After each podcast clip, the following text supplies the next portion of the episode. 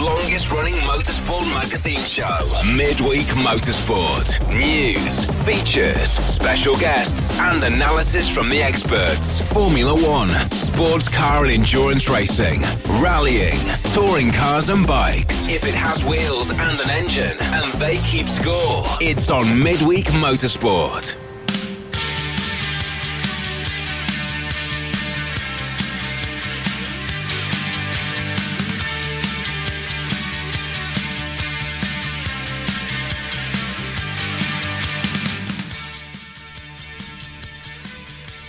Hello, everybody, and welcome along to Midweek Motorsport episode 24 in the 13th season.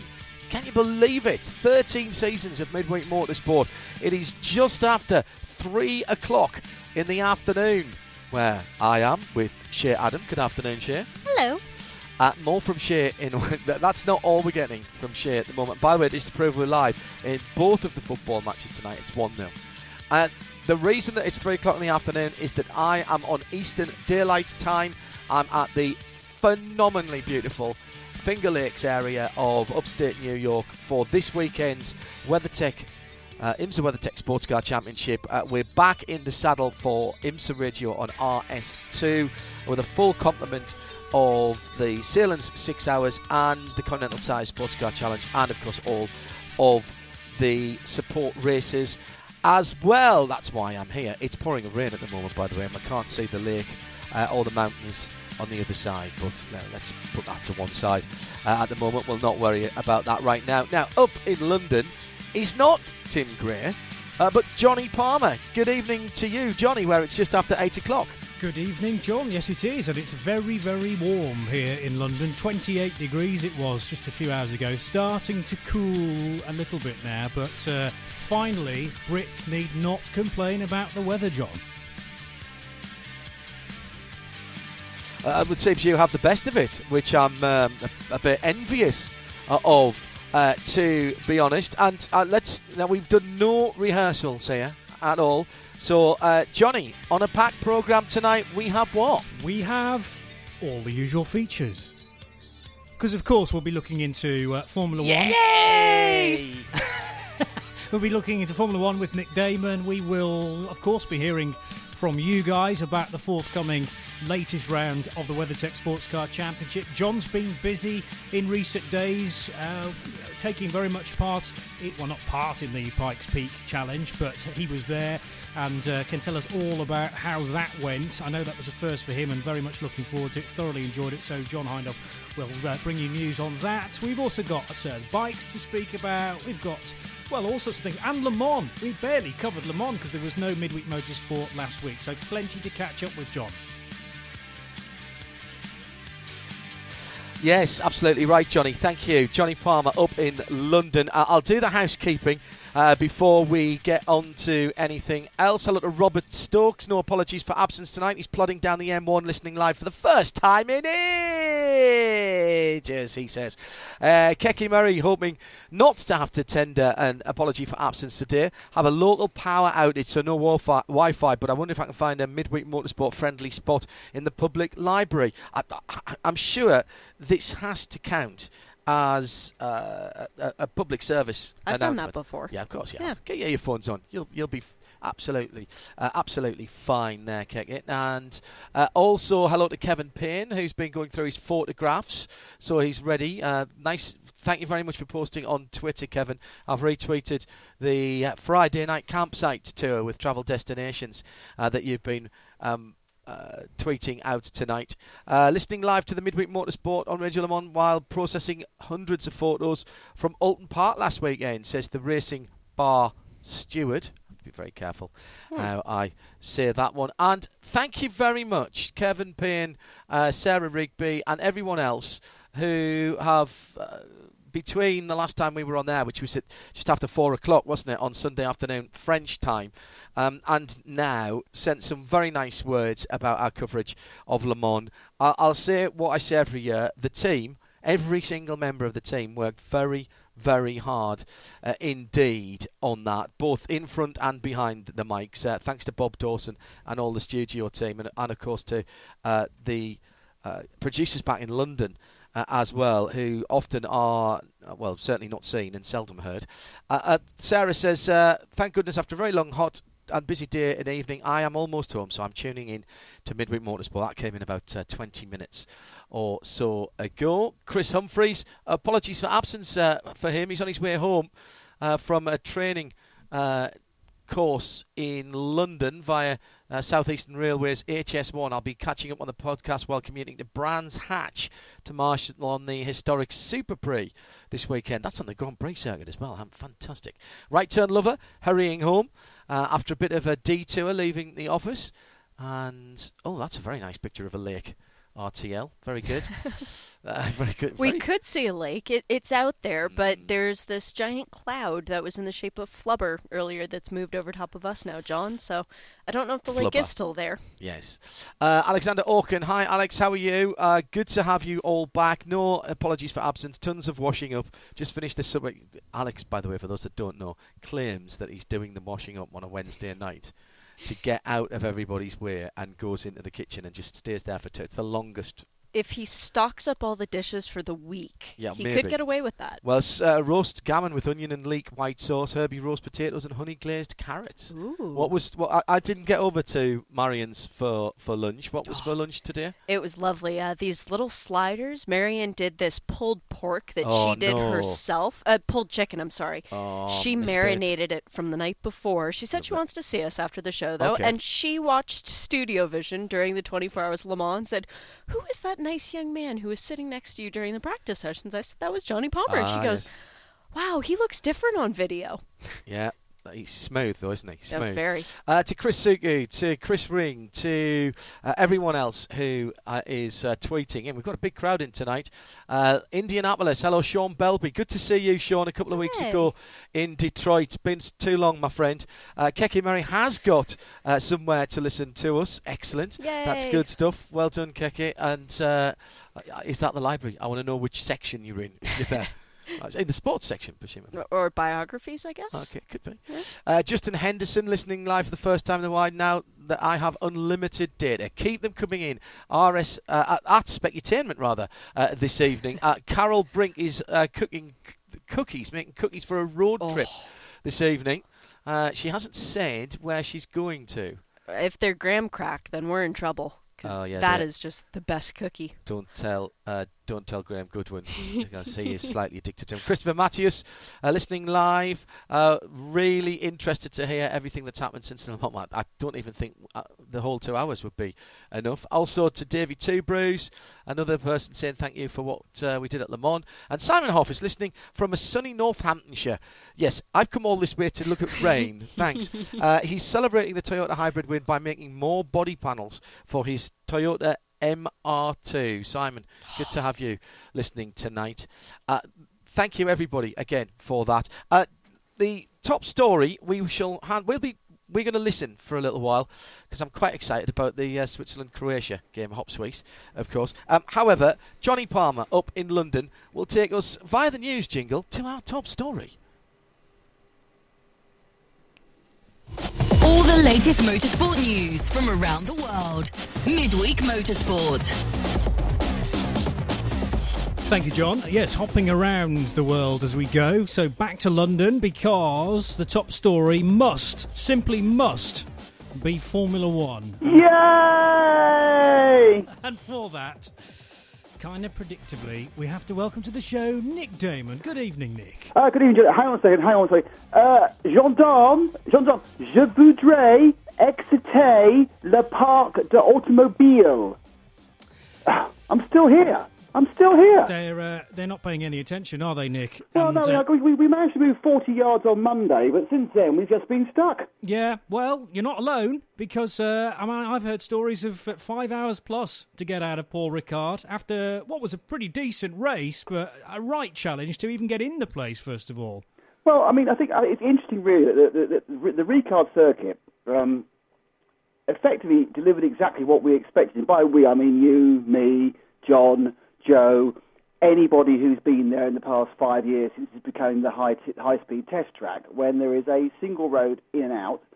Um, and we said, I think, when they actually said, "Oh, it's got a Grand Prix," that um, you know, I think it was 18 months ago. We said, well, that's great. Well, what are they going to do? They're going to run every in by a helicopter, or are they going to run a, a load of shuttle buses up and down, have a park and ride? no, they just sent all the cars up a single windy mountain road and hope for the best in full on, you know, we don't know sort of way. And then, of course, basically then denied the problems at the end of the whole event with the. Uh, um, the, the the manager event. Oh, everyone came who turned up, but it was um, it was absolutely a complete um, farce uh, from from minute to minute. Which, which you know, I have no problem with things happening like a sinkhole or a, you know an overturned cow or something. But when you knew it was going to happen, they put no, you know, absolutely no contingency in plan. I mean, there was, there was a, do you, do you, have you heard of fake Charlie Whiting on Twitter?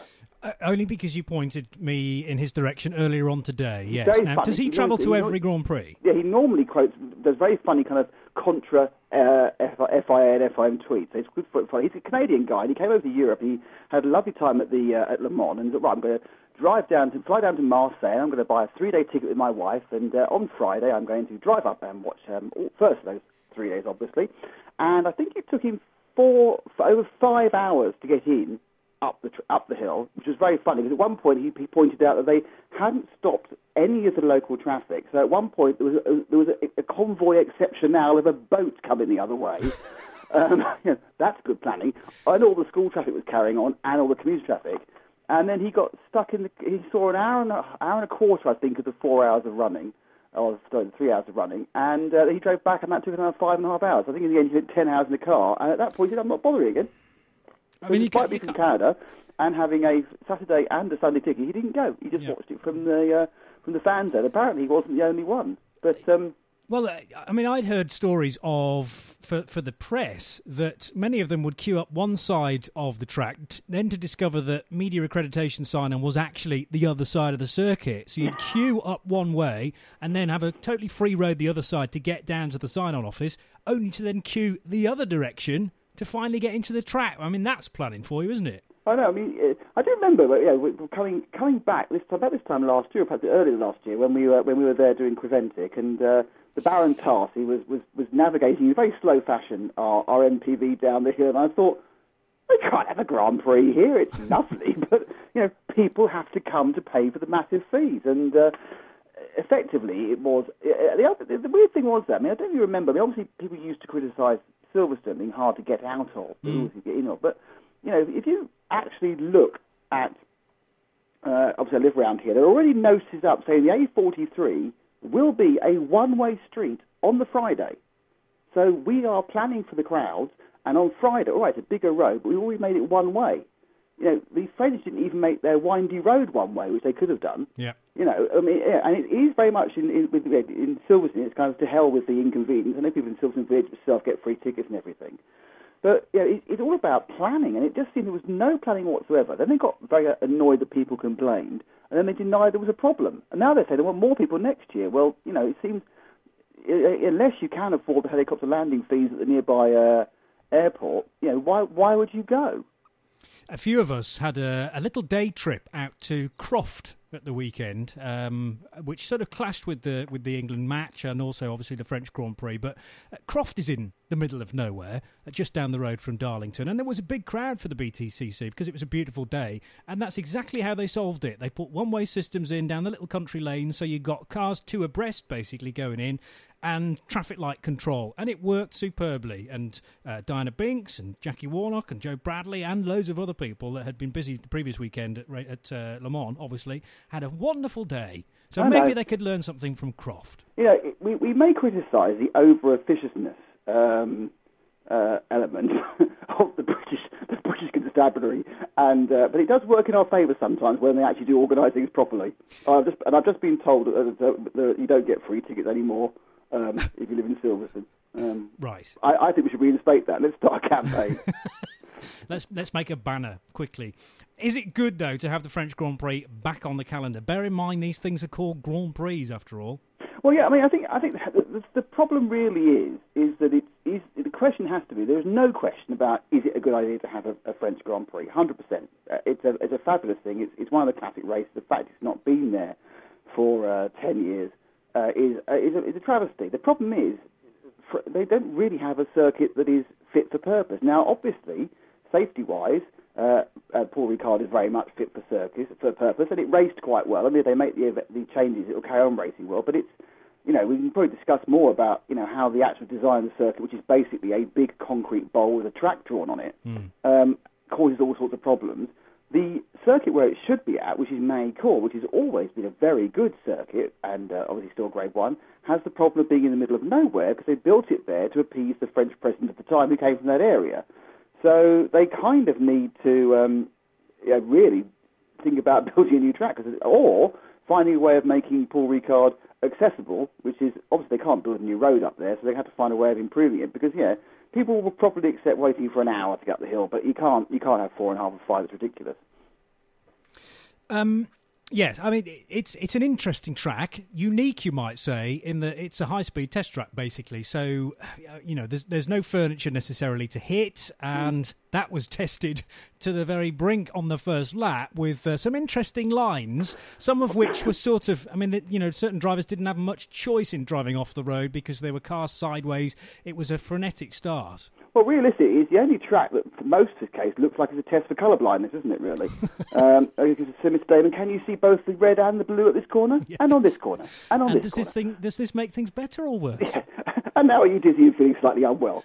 Um, but yeah, I mean, I think the, if you looked at the number of people who were who just weren't bothering with the the, the track, you know, it, it's a case again where if you if you actually built um, walls or something, everyone everyone, yeah, everyone got around the first corner at Monaco, no problem at all. and, and barring last year, obviously, everyone got around. The, normally gets around the first corner of Singapore as well because they know what the limits are. When there's no limits, they're just going crazy for it, and that I think certainly um, contributed to the problems in the back of the field, that people were, were coming off and coming back on the track again and spinning. I think that the Vettel issue was, was just down to a bit of bad luck. I, I, I'm on his, in his, I don't, do actually believe his defence this time. He got, he got too good a start, uh, but the the other chaos around.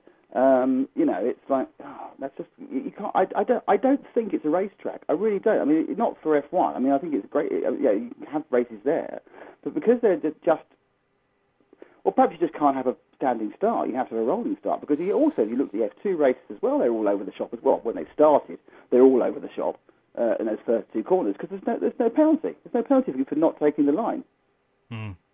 Well, it, uh, you know, rolling starts are great at Paul Ricard most of the time, but many will remember that one uh, in the Yeah. ELMS a few years back. But that's if you don't press the button the right time. yes, somebody didn't read the memo. Um, naming no names, but we all know who it was. Uh, yeah, so I, when the other the other discussion point coming out of the race was the chicane on the Mistral. It's Which really seemed to generate a tremendous amount of overtaking for me, but then there's now talk that for 2019 that might be removed. Well, I think everyone thought that there was going to be a lot of problems overtaking um, because of the way the circuit was. It wasn't quite long enough. You know, it has. It, you know, it, it actually. Let's get this perfectly straight. If you took the design and the elevation changes and the layout, which is very wind dependent, which is good in my opinion, uh, and stuck it with you know proper boundaries rather than stripes, you'd say this is a good track. And I think it, it you know it, it proved itself in there. But the problem was that you know they didn't the drivers didn't really like the chicane. 'cause What the drivers wanted to do was have a 1.1 mile straight and then a flat out corner at 225 miles an hour, which would be a uh, a fantastic experience. And they didn't think the race was was going to race very well with the chicane where it was. They didn't think it was far enough down. As it happened, and I was I take this from Alex Wurz, not from me, um, a change of the wind direction uh, for race day, where it was blowing into the faces of the cars as they came along, um, came towards the chicane, made the DRS and also the slipstream far more effective than it had been, which is why the, it's why the cars were just going past so easily, because obviously the yeah the, the drag reduction and the uh, were, were much more powerful when you're going to a headwind and you're going to a tailwind, so it was making it much much more easy. Now the question would have been if the wind had been round the other way, which is obviously a, a random thing, the Mistral as is the Mistral straight, um, it could have been a, a disaster. And I think also, I think you know, between you, me, and the gatepost, I think we all want to see the cars doing two, three, five miles an hour and then going into a sharp corner. Um, so but the question then- on the flip side is they built three, or they built, they, they put up three massive temporary temporary chicanes around the uh, temporary grandstands around the chicane and sold loads of tickets. Um, there were two or three actual proper passes um, coming into that the corner at the end of that, but um, yeah, I think I think it's it's it's, it's an interesting situation. My feeling is that if they had, it, because the fact people were overtaking and the fact that chicane makes them money uh, with the tickets, even though the people probably weren't even there, they haven't turned up yet, um, I don't think it'll get changed. And that's eight races done now of this again mammoth 21 race season. A third win for Lewis Hamilton, which brings him level pegging now with with Vettel. Um, Mm-hmm. I mean, is it turning into a bit of a two horse race? Do you think for the championship, or is it still way too early to discuss that? No, I think it is a two-horse race for a couple of reasons. Well, let's be honest. The, if you look at the, the six drivers in the mix, um, the Red Bull is not going to be competitive enough at enough circuits to put in a charge, just because it's down on power. Um, and whilst it'll be fine in certain circuits to win certain races, and, and the other problem they've got is that, that is the two of them are taking points off each other now. So it's never Verstappen ahead of Ricciardo, Ricciardo Verstappen. They're kind of swapping over as well. So they're not making a concerted single driver charge either. Um, Kimi Raikkonen's a spent force, so he's out of the picture, and Valtteri Bottas is the world's most unlucky driver. So, as the absolute key thing you need to win any world championship in any sport is luck, he's got no chance. So yes, it's a two-man, it's a two two-person race. Yeah. Uh, but I mean, you say Raikkonen's a spent force. There was a point when actually Raikkonen was bottled up behind Vettel and couldn't get through, um, and actually looked faster in a phase of the race. But I mean, well, is yeah, that Ferrari he was on kind of going? tyres, mm, and, and, and Vettel's on tyres were 40 laps older, and he had routed them by having to run through the field. Good so um, he was quicker there, and obviously he also managed to get past um, Ricciardo. But Ricciardo had, had two thirds of his wing had fallen off due to. Um, they were trying to say it was damaged by debris, but exactly the same bit fell off both sides, so it sounds like a manufacturer bonding error as bits of carbon fibre wing fell off. So, um, you know, and he qualified way off. He, he, this is Raikkonen, and he, and he loused up qualifying. So, you know, it, he's not going to be presenting much of a, of, a, of a challenge to the World Championship. So, yeah, it is a two-horse race. It, it's Vettel versus Hamilton. It's going to ebb and flow. Who knows who will be ahead this week? Um, in two weeks' time, we've got another race this week in Austria. The week after in Silverstone. Silverstone, I think, probably is going to favour Lewis because they're back on these thinner tyres again, which they've used at Barcelona and and Ricard, which have been good races for Mercedes. But yeah, I mean, it's it's, it's up in the air.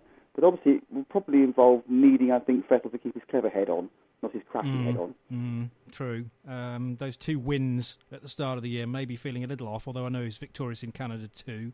Um, qualifying, disappointing for some teams, um, particularly particularly McLaren. But I mean, I was so surprised to see the two Williams cars. uh, You know, not making it into Q2. I have to admit, I don't catch many F1 races uh, these days in full. But you know, how much of a shock was it to have all four of those cars not make it into the second bit of qualifying? Well, I'm sorry to say, Johnny, you, you are show you've not watched much F1 this year because Right. the Williamses have been, frankly, well, it, it, what's what's below appalling, um, without using any form of expletive. Um, Dog slow. I, Yes, yes, horrendously and poor. handling like a handling like a, uh, a greased cat going round a roundabout. Um, it's just uh, they are just terrible. Um, why is that then? Well, they've got something severely wrong in the in the design of the car, and they are su- and they are suffering from an issue um, with which they say is an issue. this stuff. They're getting stall in the in the underfloor, which is making the car very unpredictable. So basically, it's, it's lots of downforce, lots of downforce, lots of downforce. Oh, nothing because it stalls, and therefore, they, and, and that's obviously making the car unpredictable. I think they've also got um, two uh, drivers who have no experience of putting it right. I think John wants to ask a question, by the way. Okay, let's see if we can get John back on air. What I wanted to say, Nick, and it, it is about. Um, and by the way, I agree with everything that you've you've said so far. I, I did think the track looked pretty good, if I'm honest, but I do like the idea of Ricard as an eye test. Um, the, uh, the the Williams Williams are backing themselves into a bit of a corner here, um, because of that lack of experience of the drivers, and I I have to fear for them going forward given that the uh, they are effectively taking paid drivers, they lose their Martini sponsorship at the end of the year. And if Stroll Senior decides not to continue to pay for his boy not to get very much further, uh, uh, what future for Williams? Um, well, they're going to take a huge hit in prize money this year because they'll finish ninth or tenth. They won't finish it better than that. Um, they are trying to run themselves as a business, and they have made some very poor business decisions. They've sacked a couple of people. They've sacked the chief designer and the aerodynamics assistant. Um, but I think, yeah, I think we're all kind of worrying what's happened to the great team of Williams. But theirs has been the kind of the last two or three years they've been drifting downwards. It's, you know, they had a fast car with a good engine at the front when they started with the hybrid era, having the Mercedes was a great gain. Now, of course, Mercedes only has a marginal advantage over the Ferrari and and, and, and the other engines, so yeah, their shortcomings are being exposed. And yeah, they have this issue where they are a bit clueless about how they fix it, and that I think is always the problem. And, and, and if they don't turn it round soon, they are going to finish dead last. It's a very good point. How long does Mr. Stroll Senior want to continue bankrolling his son at Williams? Any issue with that really is not sure which other team would want to take his bankroll. Um, possibly Force India, but even they might think it's a bit beneath them. So um, it's uh, an interesting situation, you know, where you know, whether you take the money uh, or try and get development. And, really, they need to find a, a decent driver. And I'm afraid even, even Robert Kubica doesn't quite fit that gap because he hasn't got relevant experience. They need to get someone who's got who's relatively quick and got relatively recent experience in, in F1 and, and, and, and knows what's going on, even if it's you know just a stick him in the car for a two-day test. You know, even if they get Felipe Massa back in again, stick him in for the tests, which he could do, just to say, look, what's wrong with this thing? Why isn't it working? And then we were treated to the example of how quickly motorsport can give one weekend and then take away another because Fernando Alonso sort of standout radio message I've got no brakes left, I've got no tyres left, we're out of the points, why don't I just pull over?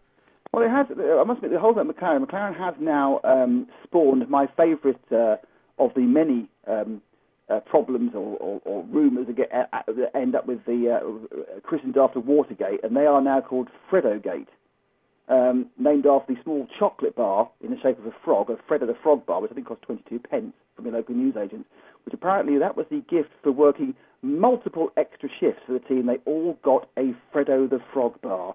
Uh, back in the factory, and it does seem that the whole the whole place is completely disaffected. And you and you look at the why that might be. Way you look at the no, it's true. They got a free chocolate bar, uh, and you look at the, the, the, why that is, and then you have to say the senior management. Now, obviously, it's, it's all very well getting rid of Martin Whitmarsh, and all very well I think have it in a coup, and then having another coup and get rid of Ron Dennis. But then if you the people who are managing managing the team, and that's Boullier, that's um, Zak, that's the rest of them.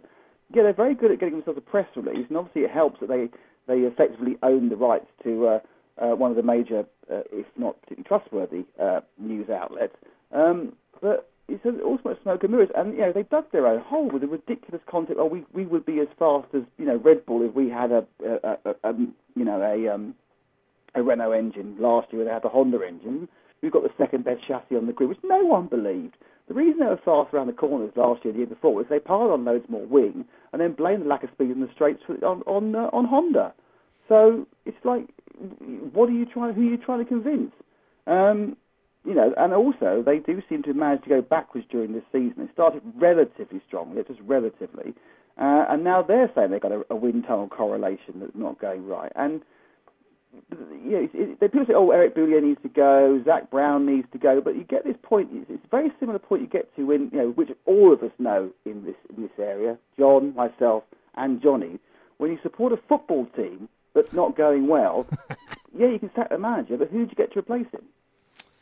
Yeah, you got to be careful what you wish for sometimes in those situations, haven't you? I'd just like to point out, by the way, that wasn't a John Hindhaugh hotkey that I've got exclusive access to, where he went, no way. That was actually John, but uh, on a very slight delay. Um, obviously, getting rather excited about the subject topics in the first bit of midweek motorsport for a Wednesday night. We're still talking about Formula One, Johnny Palmer and Nick Daman. We will hear from John and Shea Adam uh, over in the States very, very shortly. Um, we're sort of into the crazy bit of the season, as you say. Austria next, then Silverstone, and it's about this time of year in F1 where we think about driver changes for next season.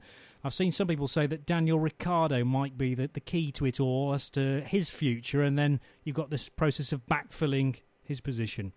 Well, yeah, I mean, I think it's it's a, it's a very good point. I mean, I mean, Danny Ricciardo seems to be holding all the all the keys, but in fact, I suppose really it, they're all waiting for Lewis to to sign for uh, re-sign, sorry, for Mercedes. Everyone says now is a done deal, and they're just deciding when to announce it, whether they're going to announce it um, in the uh, for the British Grand Prix or for the German Grand Prix, depending on whether it's more important to you know big up our fans, uh, the British fans, or, or big up the German people who actually pay his bills. Um, so they are going to um, that will happen. And once that happens, it kind of like then they have to decide whether they keep Valtteri. Valtteri has been doing a very good job since the first race, which he loused up.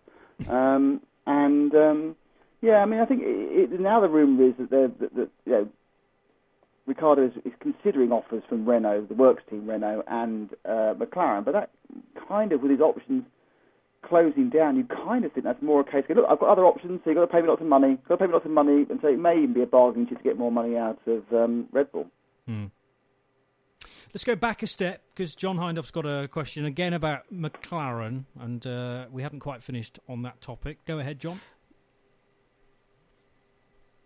Uh, sorry about that, guys. No, uh, um, uh, what I was going to say about McLaren, uh, Nick, is are they diversifying so much, and is it wise for McLaren to be talking about a full season of IndyCar with Scott Dixon and Fernando Alonso, designing a new car to go and win Le Mans in 2020, um, launching their new Senna Road car, which two were um, written off uh, by journalists last week before most of them got into them, uh, trying to trying to develop themselves as a, a major road car manufacturer. Are they just doing too much? And th- their core product, you know, McLaren is McLaren because of, of motor racing, and their core product, Formula One, at the moment needs looking at. You know, Ferrari a few years ago were in a slump. They were meant to be going to go and do all sorts of things, and they put everything on hold to try and get Formula One back on track, pun absolutely intended. That's why we didn't get the GTE, uh, the GT3 engined LMP2 car. That's why we didn't get the Ferrari um, prototype car. Uh, McLaren still seem to be hell bent on this scattergun approach, which isn't working for them right now.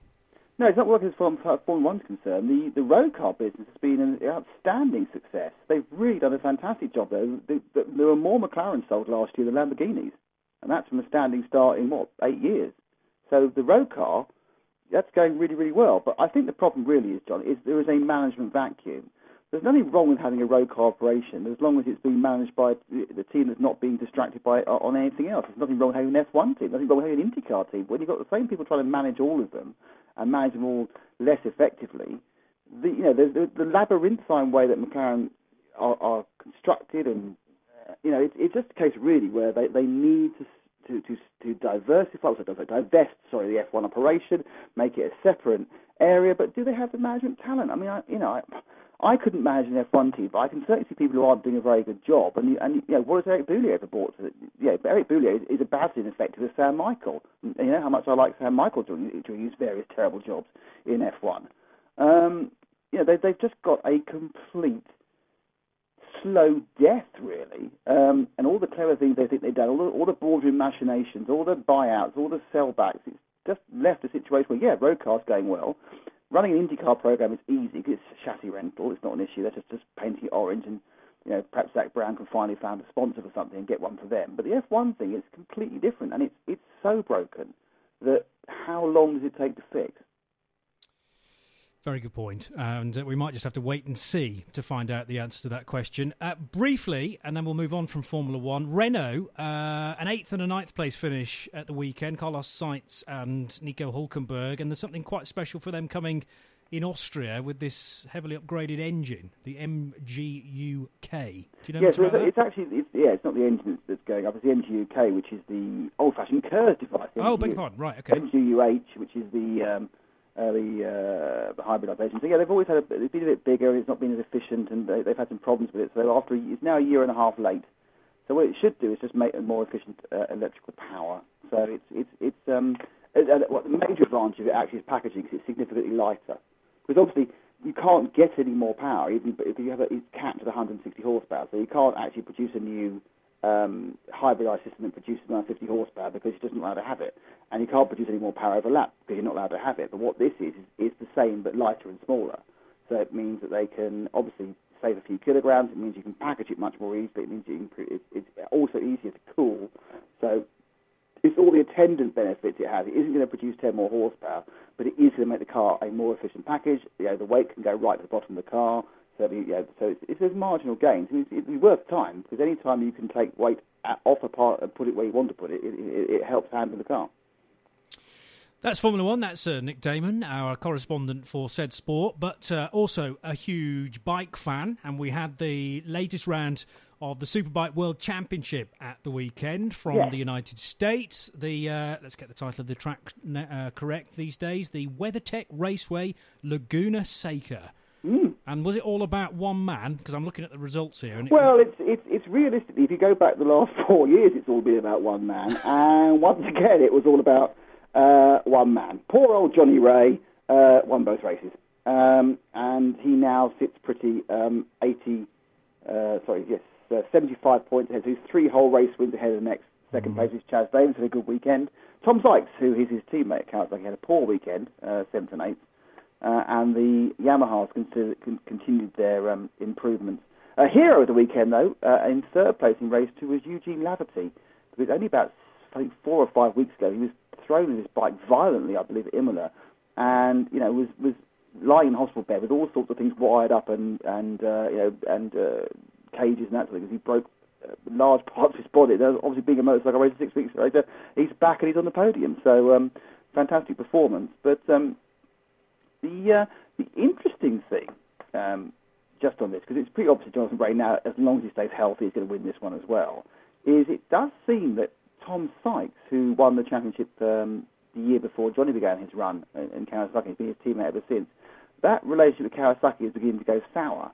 Um, even though he's you know fourth in the championship and has won a couple of rounds, so much that he, he was openly critical of um, the of uh, Johnny Rea's um, engineer, saying he soured the atmosphere. Uh, he was openly concerned about what was going on within the Kawasaki team, and now there is a strong rumour that um, he will be replaced by, obviously, because it's World Superbike, another Brit. It could be that Leon Haslam comes in to partner Johnny um, next year. So Leon currently running for Kawasaki in the British Superbikes, and pity Tim's not here because he'd know this one. I think he's leading now. He's certainly in the top two in British Superbikes. And so there's a chance to put back to World Superbikes um, with Kawasaki and partner Johnny Rea, and Tom Sykes will go and ply his trade somewhere else in the group. Still a good guy, still a fast guy. Um, in many ways, I think Tom probably would actually benefit from being somewhere else. I think being in the shadow of, of Johnny Rea is, is, is a difficult thing, and perhaps if he was on a different bike and had a chance to fight in different machinery, we might find it a bit easier. Leon Haslam is indeed leading the British Superbike Championship from Bradley Ray by 14 points, I reckon. I. If they're up to date, these results. Uh, yes, they appear to be. So there you go. Um, uh, yeah, I, I mean, we we have on the other end of the line some people in America, of course, will have uh, had every opportunity to witness the latest round of the Superbike World Championship. I'm sure, John, the coverage in the States was wall to wall from Laguna Seca. You'd you'd have thought that, wouldn't you? you would have thought that, but I have just realised that that happened, and I had a bit of time on that because of the way Pikes Peak, and we'll talk about Pikes Peak in National Hill Climb uh, later on in the show. But the way the because of the way that Pikes Peak works on the practice days, so Thursday, uh, Wednesday, Thursday, Friday, um, you have to be off the mountain by half past eight in the morning. Um, so I was getting up half an hour before I would normally have gone to bed to get to the mountain and get my spot and um, make sure I was where I needed to be. And therefore, I had time to uh, watch whilst I was doing some work and catching up on stuff from Le Mans. Uh, watched football. I watched all of the sessions of the Grand Prix except the race itself. There was nothing. And, and Shea Adam is with me. Now, all right, you were uh, slightly further out of civilization at the at your cottage up in the uh, the middle of the uh, Canadian Lakes region. Um, is there any live coverage in the? Yes.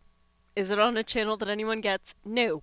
It's on BEIN Sports. Oh, it's on Bein Sports. That is a Right. that's one of the the TV channels that you have to sign up for after you've signed up for the extra channels because it is offered in so few markets. That is also the channel, interestingly enough, that MotoGP airs on. Yeah, they have both. I, I should have remembered that, and that wasn't on. I had a very excellent, very excellent package uh, in the Holiday Inn Express and Suites at Colorado Springs.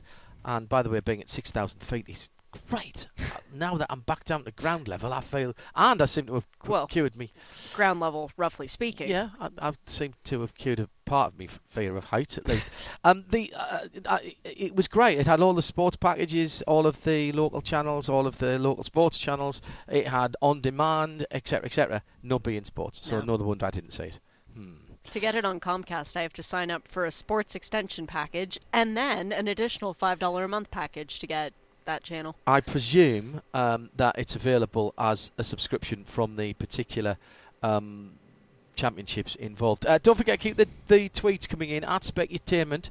Thank you very much indeed. Uh, Giancarlo Fisichella has said uh, Nick is absolutely right about McLaren. Um, they're all over the place at the moment. Um, David Two Bruce loving Nick's uh, synopsis of the uh, of what was going on. He says I literally laughed out loud. Um, after um, also Michael Hetherington saying uh, Sam Allardyce will take over at McLaren and save them from relegation. Very good English football joke there. I got that. Uh, yeah, and by the way, it's now 2 0 and 1 1 in the football, just in case you're uh, keeping in there. Uh, and uh, I think that's it for the moment. Keep those coming. Uh, keep those coming in. Johnny Palmer is in the studio in London doing a cracking job. I think I should be able to take some Wednesdays off now. Palmer's done far too well here. Uh, it's episode 13. Uh, sorry, Series 13, Episode 24. And where would you like to take us next, Mr. Palmer? Are we are we finished with motorcycles? So that was always the danger, wasn't it? That I was going to do too far too good a job, I suppose. Um, only to mention, really, with with Nick, if uh, you're still on the line, I, I think am. you are. Excellent. Um, looking ahead in the Superbike World Championship, there's some cracking European tracks to come. Just into July at Misano. I've still never been there, but we've sort of uh, crossed paths with guys en route to there when we last went to Imola. It's just up the road from there. Good for truck racing. I assume good for bikes, together with uh, the Algarve circuit in Portugal, and then another French circuit that you have to admit struggles for infrastructure, Magny-Cours. But it's a great track. It is a good track.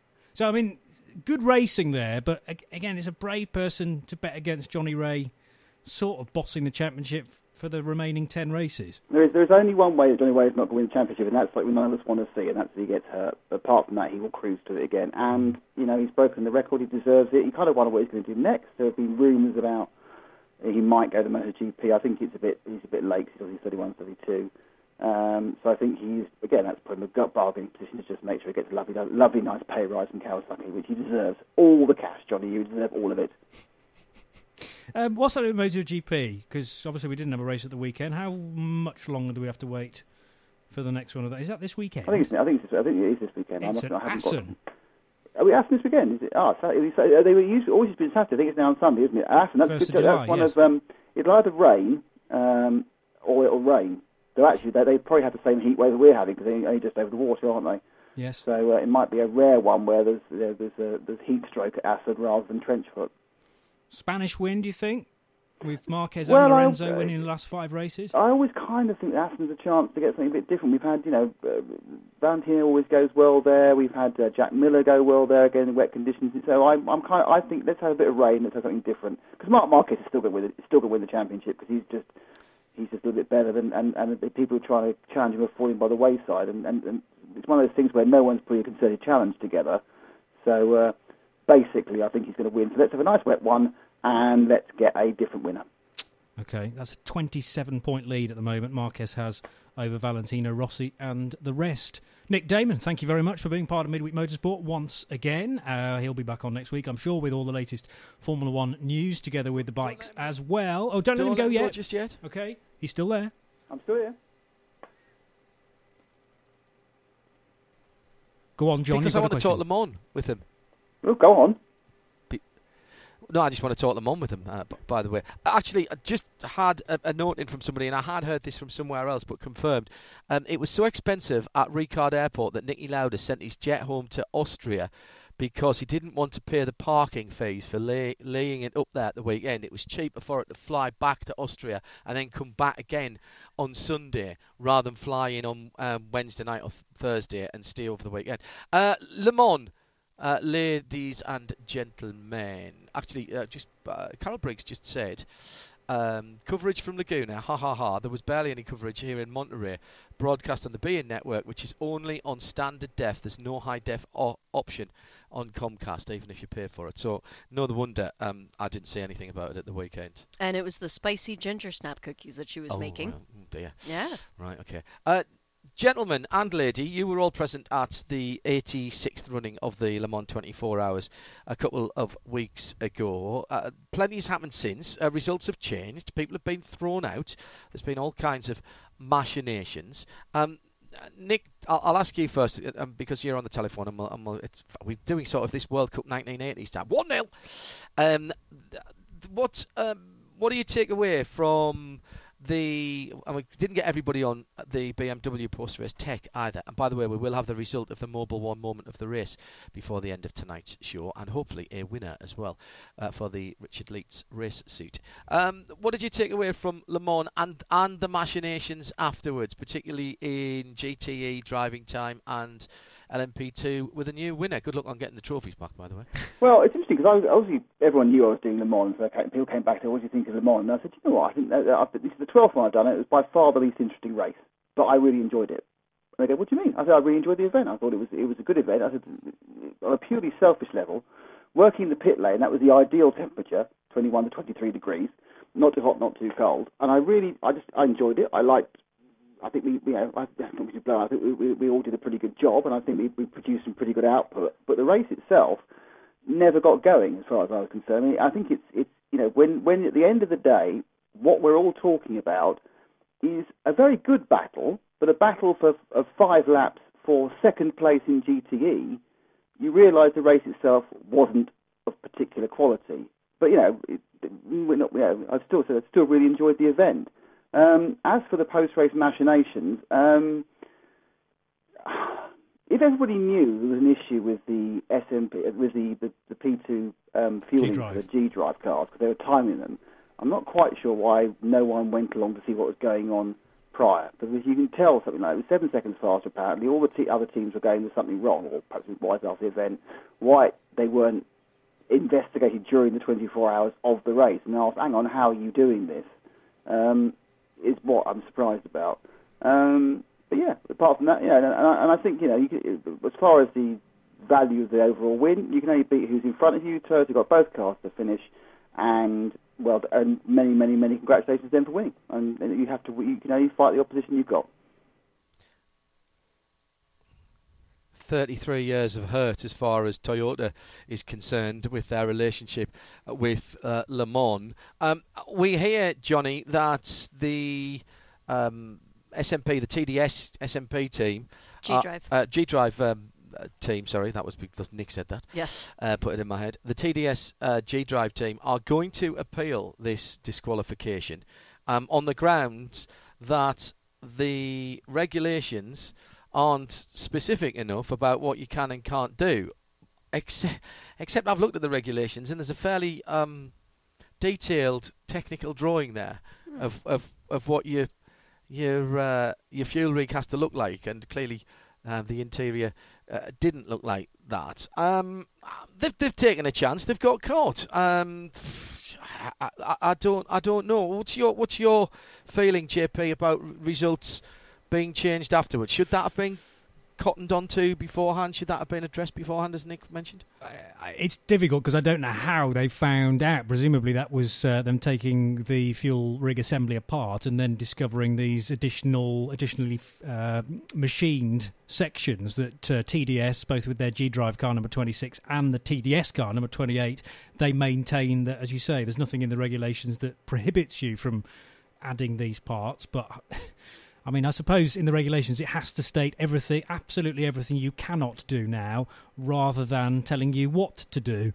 Um, yeah, I, they've tried something. They've been six to eight seconds quicker every single uh, every single stop, and they've managed to pull out this advantage. I mean, don't get me wrong; they never missed a beat either, so they would have been there or thereabouts had they played it legally. They might now be kicking themselves, thinking, "God, if we hadn't messed about with these machine parts, we probably would have won anyway." Um, but you can't blame them for appealing because it's a massive race, a massive undertaking, and they've now found themselves with both cars excluded. So if there is a right to appeal, you know, let's see what happens because they were bound to do it. Uh, you're listening to Midweek Motorsport, uh, episode 24 of season 13. Money, uh, hi Monica. Uh, she's in uh, Amsterdam uh, having a conference, and of course, as they're in Amsterdam having a conference, they're having their dance party, so she can't be listening in. She'll be on the podcast later on. staying with Le Mans, JP, and the other major changes were all down to driver time infringements, and chief among the problems were Ford. And I'll, I'll, come to Shea in a moment because she mentioned something as we were driving the uh, very lovely Cadillac CTSV up the road this morning, which I thought was interesting. Um, both Tony Kanaan and Scott Dixon didn't get their time in the car, um, and we'll talk about that in a moment. But the Kanaan car, Johnny, is a full season WEC car, so that loses out any points it would have got for the championship. That's that is actually quite a bad mistake for them in in terms of their championship aspirations. It's huge, and I really don't understand how you know a, a race can be affected by something this large as well. Because I mean, it was a significant portion of the race, um, and Kanaan competed five hours and 16 minutes of his six hour minimum. So they're out by 44 minutes. And I just think, surely in such a big organisation like Ford Chip Ganassi Racing, you're going to have somebody. Whose sole purpose, whose sole role in the whole race is making sure that minimum drive times are, are met. So, yeah, as you say, it's not only uh, a massive result for them or non-result for them at the Le Mans 24 Hours, but it also affects then going on into the Super Season, which of course spans now two years, and puts. I mean, Kanaan won't have much to do with the rest of the year now, apart from Le Mans last year, unless get, they get him in for the odd guest race, maybe the Sebring support race. Uh, but uh, yeah, Harry Tincknell and Andy Priaulx now having got a really good result on the road, that uh, affects things by such a, a glaring and, and simply put right error, I would say. Uh, and the, and the thing with that, Johnny, is, and I, I, I say this, and of course I can't prove it because I didn't mention it at the time. You're absolutely right. It's not a difficult thing nowadays to keep track of. And in fact, several of our listeners tweeted in to say Kanaan's not done his drive time towards the end of the race. Can Paul check to see if he, he's done the drive time? And and towards the the end of the, the race, I, I just forgot about it and I forgot to mention it in post race tech. If if I'm honest, I was too busy waiting for the Toyota to break down, fall through a hole in the space time continuum, or being knocked off the the track by the giant uh, pink cat. Yeah, exactly. Yeah. Uh, but you noticed something, Shea, at the end of the race that both of those odd numbered Fords did. Well, all of the Fords put the starting driver back in for the finish, but they had staggered the pit stops. So the 66 and the 68 pitted together or right. on the, the similar lap. 67 and 69 also pitted together. When the 67 hit trouble in the middle of the race, it went back into the garage for a little while. I think it was early morning because I seem to remember I was in the pits.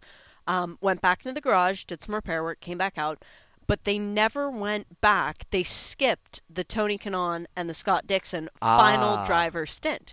So instead of going uh, Priaulx, Tincknell, Kanaan, or whatever iteration it was, they went Priaulx, Tincknell, Priaulx. Right. And put Andy back in for the end. They did the same thing with the 69, right. where it was Briscoe, Westy, uh, and then Dixon. And Dixon was only short by about 10 minutes. But the problem it's even was worse in some respects, isn't it? Exactly. Well, not a full season car, so they don't have to worry about the championship. True. But all it means is that all of the cars went back to their starting drivers. So they knew early on that it was going to be tight time wise. They didn't realize it was going to be that tight. And that's something I'm interested when we get them set up in the paddock here this weekend to go down to the engineers at Ford and say, ahem, how did this happen? They take them a watch. Yeah. Mm. You guys got one at Daytona. You know what time it is. Very good. Very good indeed. Um, you saw probably more of the race than, than most people from different perspectives on our team because not only as part of the Forza Motorsport pit lane reporting crew, but also in the booth so that Johnny and I could get a bit of uh, a longer break. And so you did the swing shift in the, the middle of the night. Uh, it wasn't what we've seen in the, the last few years in, ter- in terms of door to door racing, apart from the notable exception mentioned by Nick. Um, but it was, for me, I was quite pleasantly surprised. Um, I thought you know, I had my rant on Wednesday and I didn't mention BOP again. We talked mm-hmm. about the puppies and that was it. We left yep. them. Balance of puppies. Uh, balance of puppies. Uh, barking of puppies. Barking of puppies. Barking of puppies. Yep. I think that's what it'll be called from now on. Yeah. Um, uh, there were more than just Porsche and Ford that could have won that race in GTE if they hadn't had problems. You know, Ferrari were there, they had problems. BMW were there, they had reliability issues. We had a Corvette one step off the podium in fourth, albeit laps down. Um, what do you you've had a time to process it now, whilst you've been sunning yourself up in the Canadian lakes. Not much sun. It's been cold. No, not only by Still. your standard. What what have you come up with then? Uh, What what what do you have the, from the takeaway? Um, I- driving back with Fiona Miller the day after the race, and as always, I love that because Fabulous it- fragrant free. and it, it's so therapeutic. She hit the nail on the head. They can't all be fantastic races, or else the ones that are supposed to be memorable Don't wouldn't stand be. out, So as yeah. Nick said, it was his 12th Le Mans. It was probably the the least exciting race of those. It was my seventh Le Mans. It was definitely it was the first one that didn't have a, a reason to be remembered necessarily, but it was a fantastic experience. Just something about the whole thing.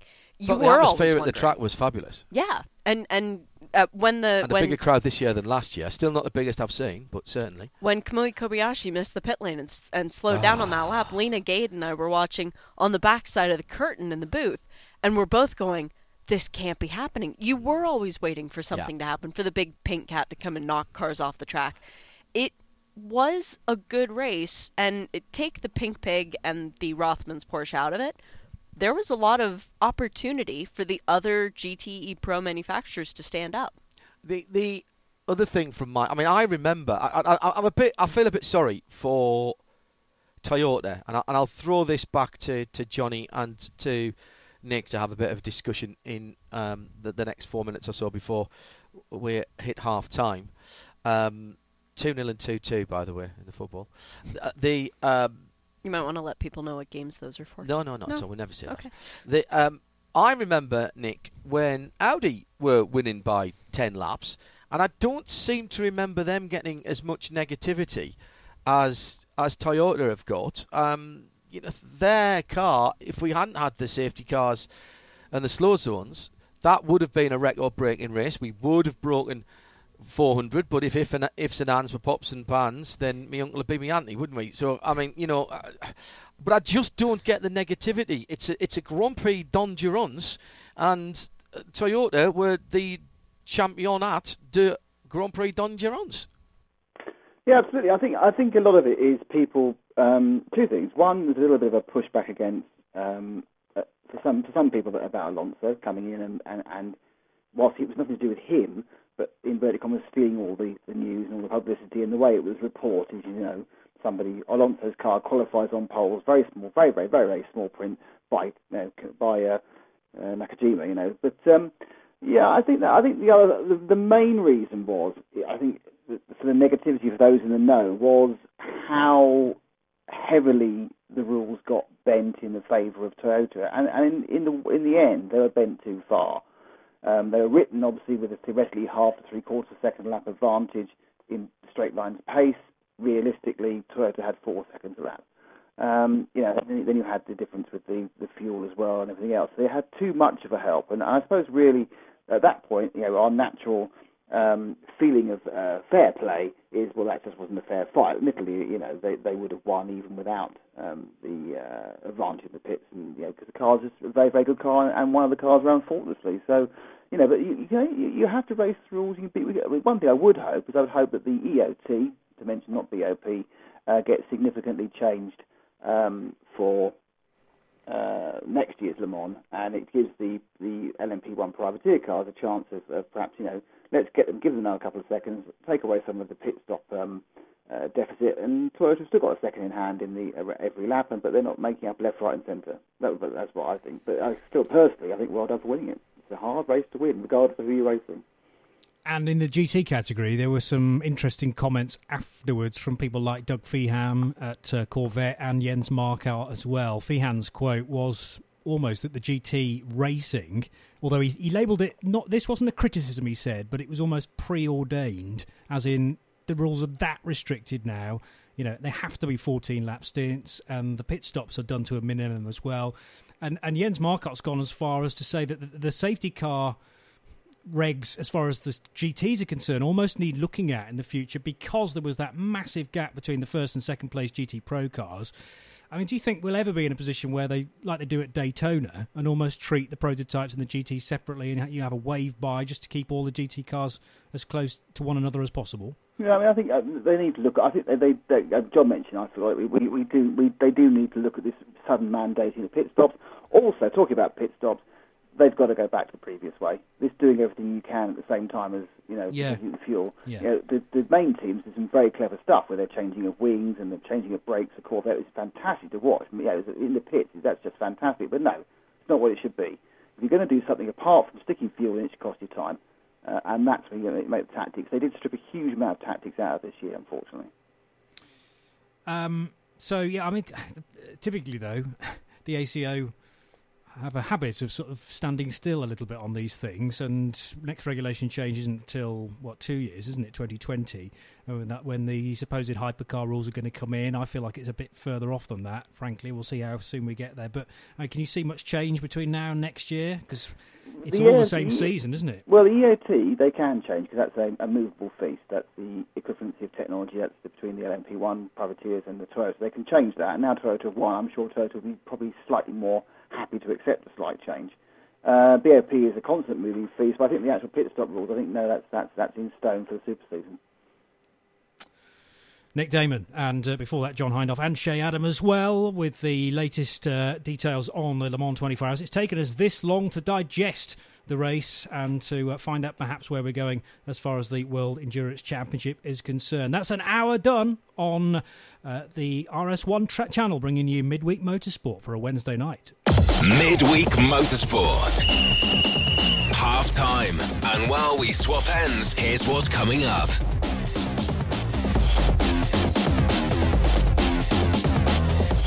So, a big weekend to look forward to on RS2 with the Sahlen's 6 Hours IMSA WeatherTech Championship race this weekend, which also forms, by the way, round three of four of the Tequila Patron North American Endurance Championship. So, John Hindhaugh and Shea Adam will have all the details ahead of coverage, which starts on Friday, and it's Friday, Saturday, and Sunday, plus the Continental Tire race and the supports as well. A very, very busy weekend.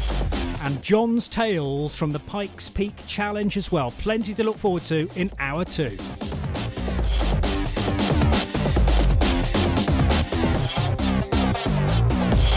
Midweek Motorsport on RadioLeMans.com.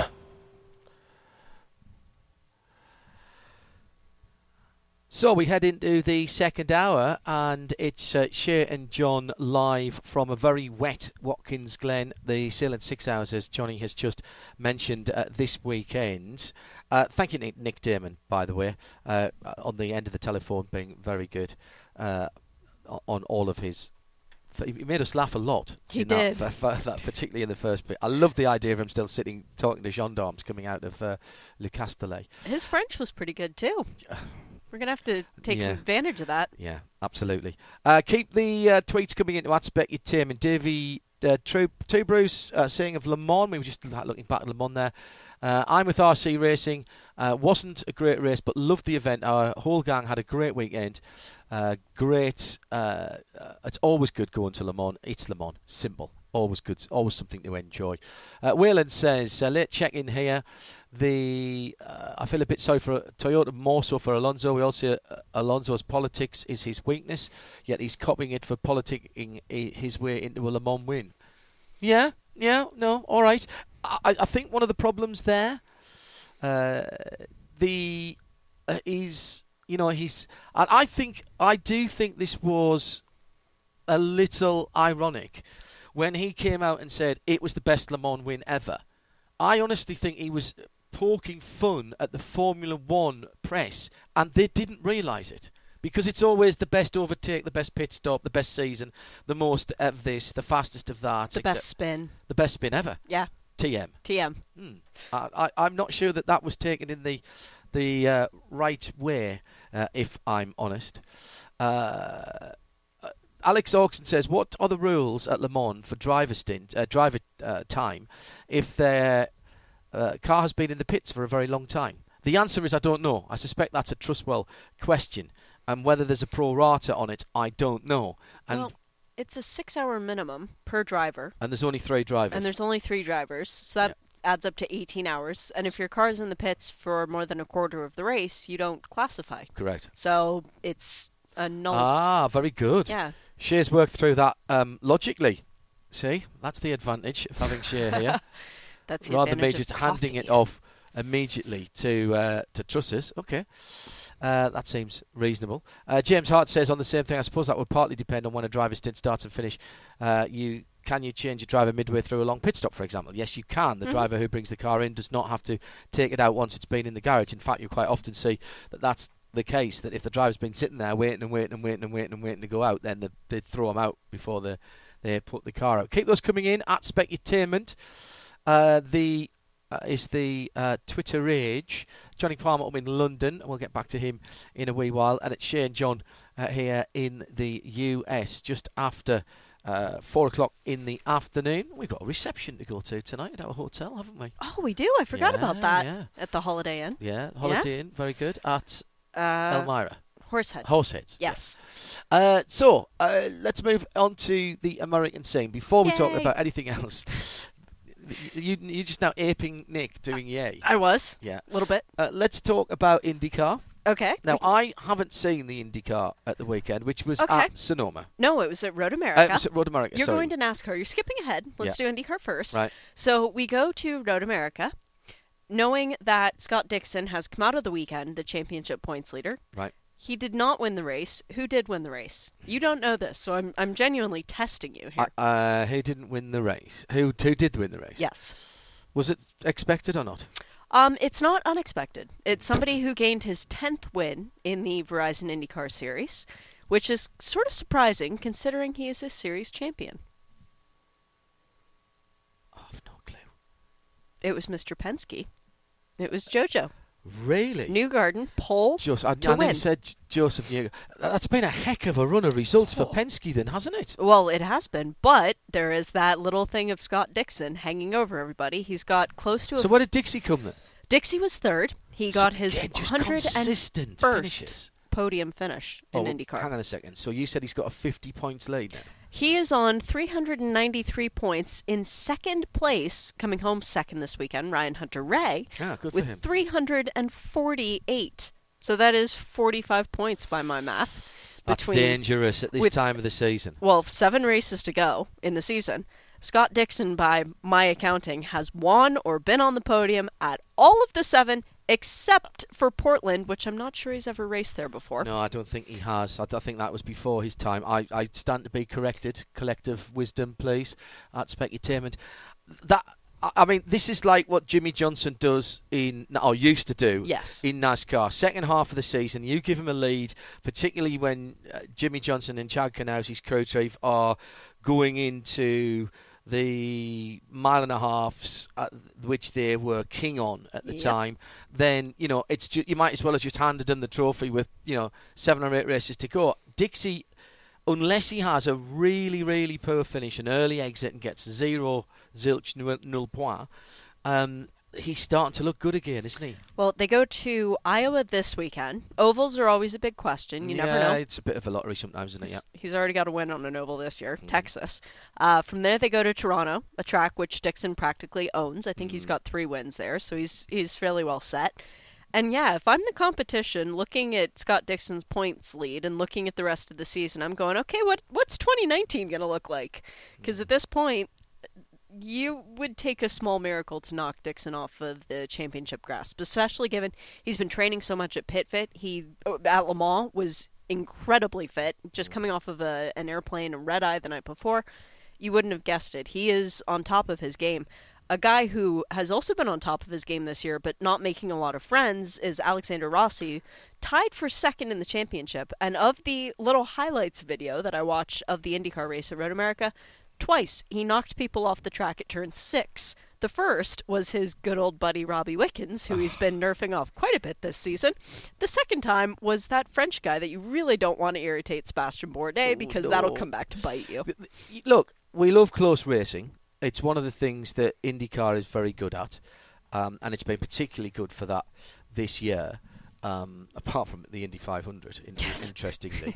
um, but you know, Rossi, I, I love him to bits. He's audacious. He's a bit like an older version of Max Verstappen, isn't he? You Yeah. know, everybody loves him. He pulls off these wicked overtaking manoeuvres. Everybody who's watching loves him. Hmm. He- I, I'm not sure how well or not he's liked in the paddock because I, I'm not in the paddock enough. But he's he's making a lot of mistakes and errors. Now, whether they're his fault or whether it's just the spotlight of misfortune shining down on him, he never seems to want to apologise and he never seems to want to admit a mistake. It was his mistake at St. Pete's at the start of the year, no doubt. Yeah. And, and I think, and I'm sorry to say this, but I said it at the time, so I'll say it again. I think that, that not imposing a penalty for that at the time made a rod for the IndyCar uh, organisations back, and certainly for race controls back. The ironic thing about Rossi is that this year, by all accounts, people who know him, people who've known him for a long time, he is embracing mm. the IndyCar role mm. more than he ever has in his life. And yet, he's making more enemies seemingly on track by not exactly leaving racing room. Now, it's a different expectation in IndyCar. They they race differently. They're much harder wheel to wheel. But this isn't the kind of behavior that's going to gain you friends and allow people to leave you racing room because it's race how you want to be raced. It's what Bo Barfield has always said respect and be respected in return. Not seeing that this year, but in any case, he sits third in the championship. He's tied with his teammate, Ryan Hunter-Reay. Joseph Newgarden is just behind them, uh, five points further back. Joseph has three wins on the year, which is more than any of the guys ahead of him. Dixon with two, Hunter-Reay and Rossi each with one. And yet Joseph has been playing a little bit of catch up. So it's it's an interesting season developing. And seven races to go. It'll be a battle for the remainder of the field. Scott Dixon ran at Portland in 2001 and 2002, There says we go. Stephen Kilsdonk. Thank you, Stephen. I did put myself at the mercy of the collective. Thank you very much indeed, Stephen, for reminding me of that. I'm trying to. See, we were still going there, I think, there then. Well, maybe had just stopped. We used to go there for the LMS. I loved going Oh, to yeah. the Rose City Grand Prix uh, up there. Um, we, we've already mentioned uh, about it, uh, about uh, McLaren and IndyCar and, and Scott Dixon uh, having allegedly been approached for a full season drive by Zak Brown and McLaren to presumably partner at least for some of the season, if not a full season. I, I honestly can't see Alonso doing a full season of Formula One next year. No. Um, so it, uh, Alonso and, and Dixon for for McLaren. The only reason Alonso would go do another full season would be to beat Jenson on the all-time starts list of Formula One Grand Prix. Don't think that. I don't think he cares. Don't think that matters enough. Um, no, I agree. If you put Fernando Alonso with Scott Dixon, look at how much Alonso learned when he ran the Indy 500 from his teammates there, who didn't necessarily have that much to share with him. I mean, some of them did, but some of them Marco didn't. Andretti did a very, very good job in the in, in the Indy rookie test. Yes. We were in we were in Austin when that happened. I think I so. remember watching it on the video. Yeah, I thought he did a very, very good job, and Alonso was a, a thinking driver. I mean, you know, you get with somebody with the experience of Dixon, Exactly. he's going to sponge that up. potent combination there. That Mm. would be if they could get all the ducks in a row. That could be an unstoppable force. well, Nick was, you know, saying about Zak Brown never has has never done a deal in Formula One, um, uh, you know, for McLaren, and uh, I mean that's a saleable asset. Dixon and Alonso together in the states, and I thought actually McLaren were very very clever, which the way they were- they marketed their Indy 500 Alonso campaign, Mhm. and it's clear that they feel that there's an opportunity there business wise. I mean, that that would be a potent pairing in sporting terms and also in commercial terms. yeah, it would be like putting Particularly if Dixie wins the championship. Well, and that would be his fifth championship. So Mm-hmm. you get somebody who's looking for his first ever Indy 500 win in Fernando Alonso, looking to complete the triple crown. And you get somebody in Scott Dixon, who at that point would hypothetically be a five time champion, looking for his second Mm. Indy 500 win. You've got the two of them dicing it out at the end of next year's Indy 500 for that win. Mm. You can't write a better script. Uh, Kit Mitchell says of Alonso uh, and his uh, the best Le Mans win ever. Um, perhaps this could be said about Alonso. The establishment took him literally but not seriously, while his fans took him seriously but not literally. Yeah, I- very good. I love it. Yes, that's been said about other people recently. and I like that uh, repurposed. Um, right, so that's any other IndyCar news. Where are they off to next? Did you say? Uh, Iowa this Iowa, weekend. Iowa Corn, on it is, Saturday. Um, and I'm not sure if Gabby Chaves is going to be doing that race and then coming here, or if he's skipping that race to race in the six hour. But he has been doing a full season IndyCar Conquest, so Mm. I'm I'm waiting for an answer on that. Right, okay, so that's something that we'll need. But yeah, to- Iowa Saturday night. Saturday night. Oh, I love Sat. I love Saturday night under the lights. Uh, Well, part of it'll be under the lights. I, I love Saturday night racing. Uh, on that, uh, you're listening to Midweek Motorsport. It's uh, a quarter past something, uh, depending on where you are. Quarter past nine uh, in the UK and uh, a quarter past four in the afternoon here at Watkins Glen, which is where we are for this weekend's Sahlen's six hours at the Glen. More on that in a little while. And as ever, because of the holidays coming up, there's quite a lot to talk about liveries wise, and we'll tell you about that in a moment. And we've got some news about next weekend, not this weekend coming, but next weekend up at Canadian Tire Motorsport Park as well, and some good news uh, for GT fans in the championship here. Uh, but let's do a little bit of, of stock car news. They were at Sonoma. Sonoma. You got it right the first time. Yes, you see, now you put me. You were looking at me. You were giving me that stare. She, I was worried.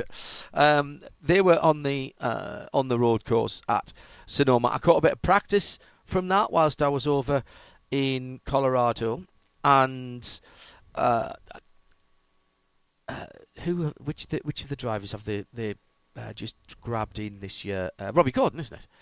Uh, not Robby Gordon. Um, who have they just grabbed on the Dale TVT? Jr. is about to make his debut I, I next know weekend. that. No, no, no. Who? Uh, um, They've got Jeff Gordon. Jeff Gordon. Thank you. Yeah. I had the right Gordon, just the wrong. Not not Gordon's the super alive. trucks. Yes, uh, the, he was excellent. Oh, even he's in the great. Practice. He- even in the practice. he is fantastic. I don't know how much I like the combination of him and Darrell Waltrip in the booth together Right. because it, it's a little bit too much of drivers. They should Mm. really get a crew chief in there, which I know NBC does very well. Mm. Um, but yeah, Dale Jr. is going to make his debut this weekend, so that'll be fun. Tell me what happened at Sonoma. It's one of my favourite racetracks. What happened was Martin Truex Jr. apparently came out of nowhere to win the race. All the other teams at the end were going, where, where did the 78 shall we What? rewind to see what happened? Yeah, and at the end of the day, Martin Truex Jr. drinking wine out of a wine-shaped gauntlet trophy in the victory lane. Uh, it's quite unusual for that to happen at Sonoma because, you know, it's a it's a tough place to pass for the the stock cars. You can, but it's a tough place to pass. Everybody is normally on a similar fuel strategy because there's been enough safety car interruptions to, to do that. So how did he do it then, and, and how far back did he come from? I have no clue. You I, I walked into a lovely restaurant in Muskoka called Pie, Mm. uh, right as the checkered flag was falling, and then saw that Martin Truex Jr. had won the race, and, and I was like many of the teams. How did that happen? So it was quite interesting. But I was watching 16 the uh, na- na- the um, the cup the trucks uh, on oh, they're great. and they were at Gateway, which was fantastic. That was tough to pass as well. Sorry, I interrupted. Go ahead. Um, there have been 16 races so far this year in the NASCAR race for the chase, for the quest, for the cup, for the thing. And if you count those 16, 10 to go before the playoffs begin. But of those 16 races, there have only been seven drivers that have won. Okay. Because you have guys like Kevin Harvick who have won five races. Kyle Busch has won four. Uh, Clint Bowyer has done two. Truex now has three.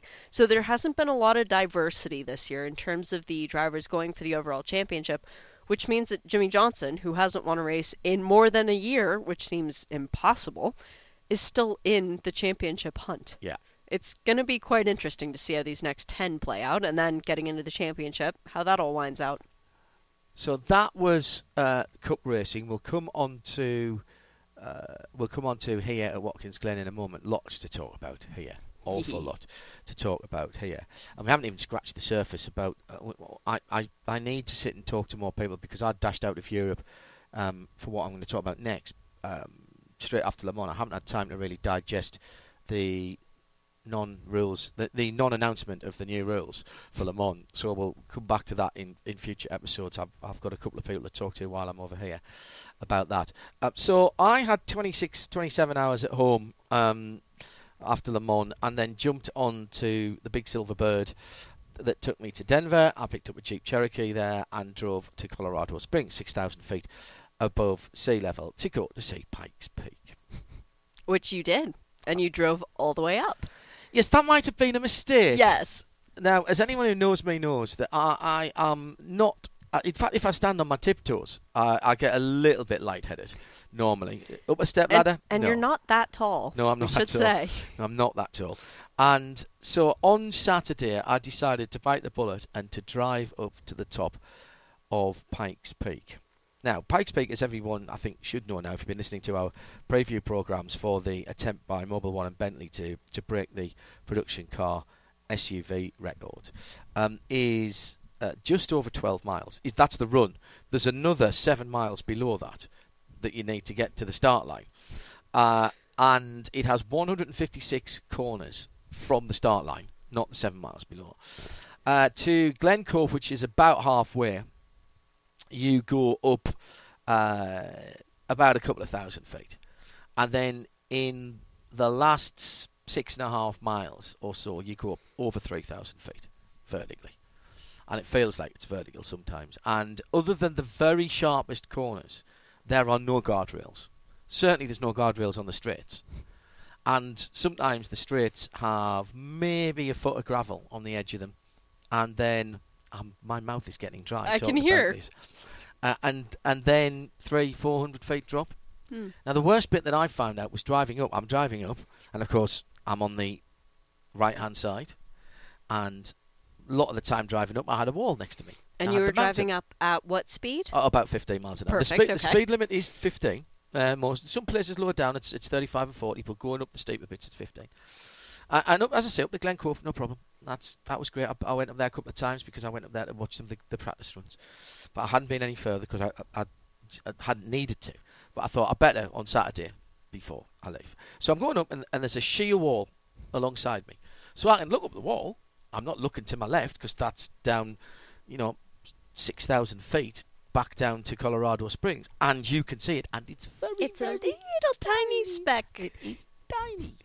Um, and I'm looking up, and I could see a speck above me moving along, and I thought, what is that? Oh, that's the road, and that's where I've got to get. and I'm not. That's next hairpin's not going to take me up there. That ne- oh oh. So I twice I almost decided to turn around and come back down, and then I realised, what you're going to do a three point turn with a 250 foot drop behind your back wheels?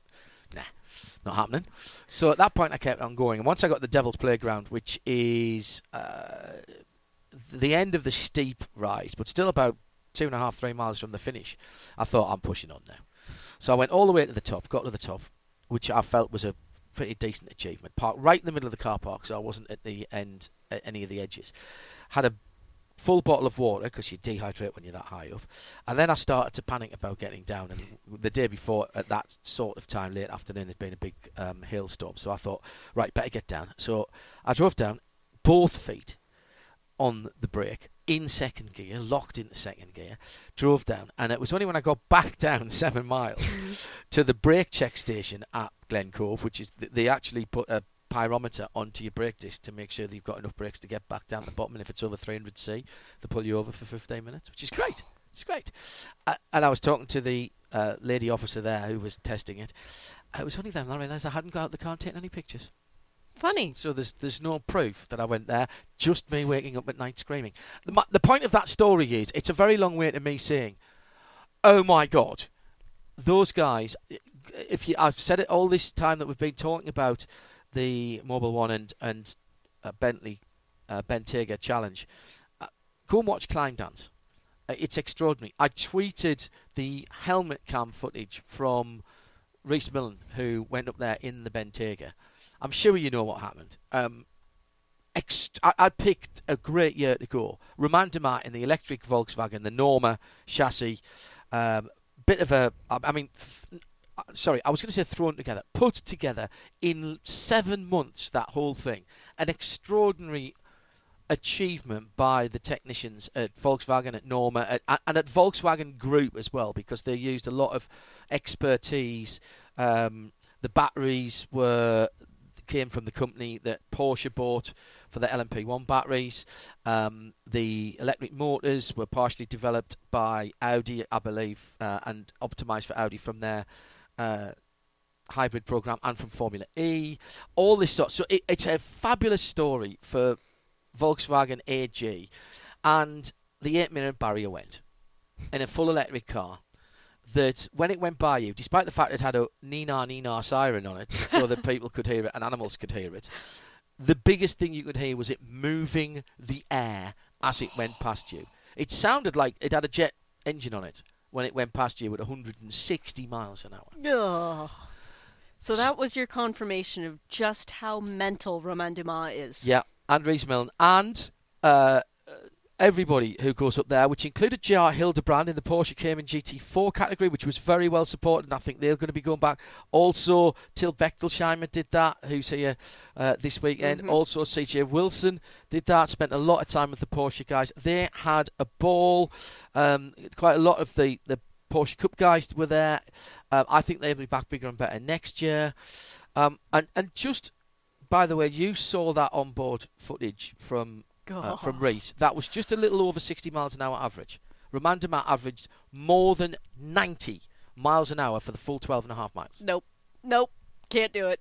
And Nope. you're not even scared of heights, are you? No, no, not in the slightest. And by the way, for the people at home who can't see you as I could see while you're telling Hmm. the story of driving the Jeep, his legs were Hmm. shaking as he was remembering putting pressure on the brake with both feet. No, Romain Dumas, insane that Oh. he has done that and keeps going back to do it. Three over. years in a row now that he's won. Four, isn't it?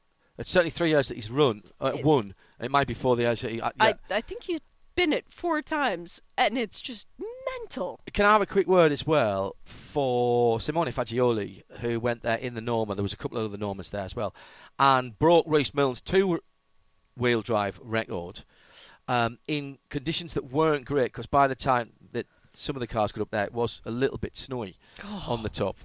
Amazing, um, and he broke that by half a minute or something. So he was under. He was under nine minutes, I think. So he was eight minutes something uh, Faggioli, who is Good you know, grief. just an absolute star. Lovely bloke. Chatted to him. Uh, listen, you've heard me wax lyrical about it now. Colorado Springs is a great town. There's loads of hotels there. Despite the fact that there was, you know, 100 cars and all the associated stuff, a lot of the guys self-run their cars. Some of the cars are still self-built. It's the only place in the world that you're going to see a Dallenbach open wheel, slick methanol so almost World of Outlaws looking car next to a Bentley Bentayga, and they're both competing on the same piece of tarmac. Um, Colorado Springs have got loads of hotels. The it was actually quite funny that it, the Air Force Academy is just down the road, and it was their graduation this next few weeks. So there was a lot of very proud parents in hotels uh, and and in in restaurants. It's a great place to go to. It's about an hour and a half, two hours from Denver, or you can fly to Colorado Springs. Don't I cannot believe people said somebody said to me, "Is it like Isle of Man TT levels of bonkers?" And I went, "Oh, no, it's way beyond that. Yeah. That's that's so far in the rear view mirror you can't see it." And, and listen. I've got loads of respect for everybody who does the Isle of Man, and I, that's an event I've not, not been to, and I need to go to it. It falls too close to Le Mans, same as this. This is why I've never been to Pikes Peak before. I would get on a motorbike and I would ride, ride round the Man TT course on, on my own bike or a sports bike. I would do it. Now, would I be any good I would be competitive? No, of course I wouldn't. But I would do it and I would take myself to a limit that I was felt comfortable with. I am going to say this right now. I am never, ever, ever going any further than Glen Cove again on two wheels, four wheels, or two feet. I am not doing it. It scared me that much. I was a wreck for two hours after it. I literally was. And how these guys race up there, I've got no clue. We've got some special programmings coming up in the next week, all about it. I spent a lot of time with Bentley, with Rhys Millen, um, with the mountain, and um, I'm sure you know what happened, but I'll I'll leave it open. Um, I- I see something very special in Pikes Peak, and I see something that other motorsport events sadly won't understand, because what I see is, uh, what you want to come and do Pikes Peak? Right, bring us your car. If your car is safe, and by the way, they ultrasonically test the integrity of the roll cages. Wow. But you don't need a race license. As long as you've got a road car license, you can drive up. You want to put yourself in that situation? Yep. That's fine. But the car's got to be safe, Yep. or as safe as you can make it. Uh, it- there's no talk of parity. If you can build it bigger and faster, and you can put a bigger engine in it, you can put more fuel into it, you can make it, then bring it on, and you're racing the mountain. The, the, all the locals had T-shirts on that says "The mountain decides." Mm-hmm. extraordinary. And Volkswagen got that really, really got it right. And they, I'm, I'm sure we'll see an awful lot about it. They actually turned down the car in the bottom part of the circuit, or bottom part of the run. Um, Romain had been doing 150 miles an hour plus at one of the speed traps. On his race run, he did 137 because they turned the car down and they turned it up at the top. The reason being that they felt two things. Their aero was better at the top because it was optimized for the uh, Thinner uh, air. thinner air. And also, they had a bigger performance advantage over Sebastian Loeb's internal combustion engine car because as it got higher, that car lost power. The electric motors don't lose power at all. So they turned it up at the top. And the times in the split in the top for Dumas, in the twistiest, most scary place, above 12,000 feet, nothing grows, nothing lives. So there's no tree line to protect you if you roll off the edge. And if you go off the edge, you have a long time to think about it before you hit anything. Oh, unbelievable. The, the the museum is great. They've got an Evo in there that did fall off the mountain that Oof. they've recreated in a little diorama, and amazingly, um, you know, it was strong. It did its job, and the driver got out of it. It, it is. It has to be. If you're a real pure motorsport fan, no BOP, no EOT, no maximum stint lengths. Uh, You want to put street tyres on because you're in a production class, then you're that. There. If you want to hand cut slicks, if you want to find somebody to build your tyres, and Michelin built special tyres for the Volkswagen, just bring it. Just bring it and take it on the mountain. So long as you're safe and you know what you're letting yourself in for. Extraordinary stuff. And they do it on bikes. And when it's open to the public, you can ride up on motorbikes and take your RV, and it's just bonkers.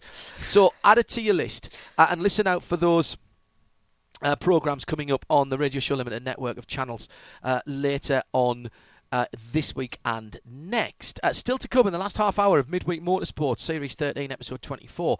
Uh, Shea and I live from Watkins Glen, where the rain has, has at least stopped, but we still can't see the Mm, no. lake. It's still hitting the glass. Okay, fine. Yeah. Uh, and uh, we'll be talking about the race here this weekend. And we'll be finding, uh, we should have a drum roll here. We'll be finding out what our Mobil One moment of the 24 Hours of Le Mans was and who is going to become the new guardian of Richard Lietz Porsche's race suit. It would me, fit you. me. It did. I held it up, and it, it was the perfect size. So Shit, Adam not included No. in this prize. No, no. I'm still waiting for the responsible adult uh, to uh, fire through a message to me. Obviously, we're here. She is well everywhere. Everywhere, Yeah, yes. back in back at Hindhaugh Towers. So I'm waiting up about that. Fantastic stuff. Uh, and keep in keep the uh, the tweets coming in at Specutainment uh, as well. Uh, right, let's talk about this weekend. Johnny Palmer's in London, by the way. Sorry, forgot about you there, JP. That's all right. But I know that you're still there. I am. I can feel your presence. that there's a disturbance in the force. The force is strong in that one. uh, very. Mm. The young Padawan is very talented. it's very talented. Uh, let's talk about this weekend very quickly. Go through. Um, we've got a busy week. It's always a busy weekend here. Uh, we'll be on the PA and the local radio here from tomorrow morning. Jeremy Shaw flying in tonight. And In theory. uh, well, yes. Let's not even talk about my travels, my travel travails. Thank goodness I had that CTS. How good is that CTSV? oh, by it's the way, awesome. you like Purely awesome. You do like the noise, don't you? yes, it, it you? has. a you would love rumble. it, mate. I sent Crailsy a picture. Oh, poor Crailsy. Yeah, he, he loves it. Um, uh, so let's talk about the support series. What have we got here this weekend? We have our GT3 series, so the Porsches are back. We've got But only only the US series. Uh, yes, Yes. only the U.S., but a little bit confusing because Roman DeAngelis is still in it. He's in both. He's, you know, he's everywhere. He's a bit like the responsible adult. He is everywhere. Um, so he is here. It is only the GT3 U.S., GT3 Canada. Next race is on the streets of Toronto for the Honda Toronto Indy, which I heard an ad on the radio the other day for that. I got really excited. Uh, we have the Lamborghini Super Trofeo. They will be here this weekend. A couple new drivers coming into that series, so you'll have to listen into the race to find out who they are because I want people to tune in. Um, we've got four hours of the Continental Tire Sports Car Challenge. It is the second big endurance race for Right, them. Have we? Yeah, yeah, it's four hours. I thought that was at Laguna. It was last year. It's, Oh, it's here back this here. year. Right, okay. So Saturday, from 1:55 to 5:55, I believe, is the race, uh, local time. But So- and when we're qualifying for uh, Saturday morning. Okay, fine. Yeah. Um, so, so right, so that let's not forget that that four hours um, of the Continental Tires Sports Car Challenge is in sound and vision for those of you in the states and everywhere else. To the world. to the world. Everyone gets that. Uh, we will have qualifying for the IMSA WeatherTech Sports Car Championship Yep. in sound and vision. We, we have all of the IMSA WeatherTech Sports Car Championship uh, sessions live here, or live on RS2 IMSA Radio. Um, but we go with uh, IMSA TV for the qualifying. And that again, no blocks, no breaks, that's available for you. That stays the same for the international audience as we go flag to flag um, from here at Watkins Glen for the whole six hours. For those of you in the States on Sunday, it is FS1, and I think it's FS1 all the way through this weekend. Uh, check local listings for details, but I, I think this is one of the ones that has full coverage. Green flag is 9:45 in the morning, local. So that would be 1:45 England. Yeah. Yeah, five yeah. hours. Um, so I just did that on my fingers. I, I saw that. I figured it that's you heard the were tapping counting. on the side of the Uh, chair. But it's 9:45 to 3:45. So tune in. You're Yeah. not missing anything. No, very good. And it will be one heck of a race. 42 cars entered in the Sahlen's Six Hours this year. 16 prototype. We've got our 8 GTLM that we've become accustomed to, and then 18 cars in GTD. Right, let's talk. Let's talk about GTD and Okay. let's skip ahead to Canadian Tire Motorsport Park because we've got some big news and big news particularly for a certain British driver. For GTD, are you talking about Catherine Legg, Yes. perhaps? Yes. The 86 is on the entry list. Yay! Now we expected that car was always going to do the long races. Yes. And so it was definitely going to be here. And we Well- asked the direct question at Detroit, what happens after? And she said, I honestly don't know. We asked the direct question at Mid Ohio Hmm. what happens to Detroit? At that point, second in the championship, and we didn't know if we were going to see Catherine at Detroit. Well, Catherine showed up. Alvaro couldn't because he had another commitment. Because he wasn't expecting to do it, of course. Exactly. Yes. So they brought in Super Mario Farnbacher. And what happened at Detroit? Oh, yeah, that car won. So all of a sudden, it's back here again. The 86 is running at the Sahlen's Six Hours of the Glen, as expected all along.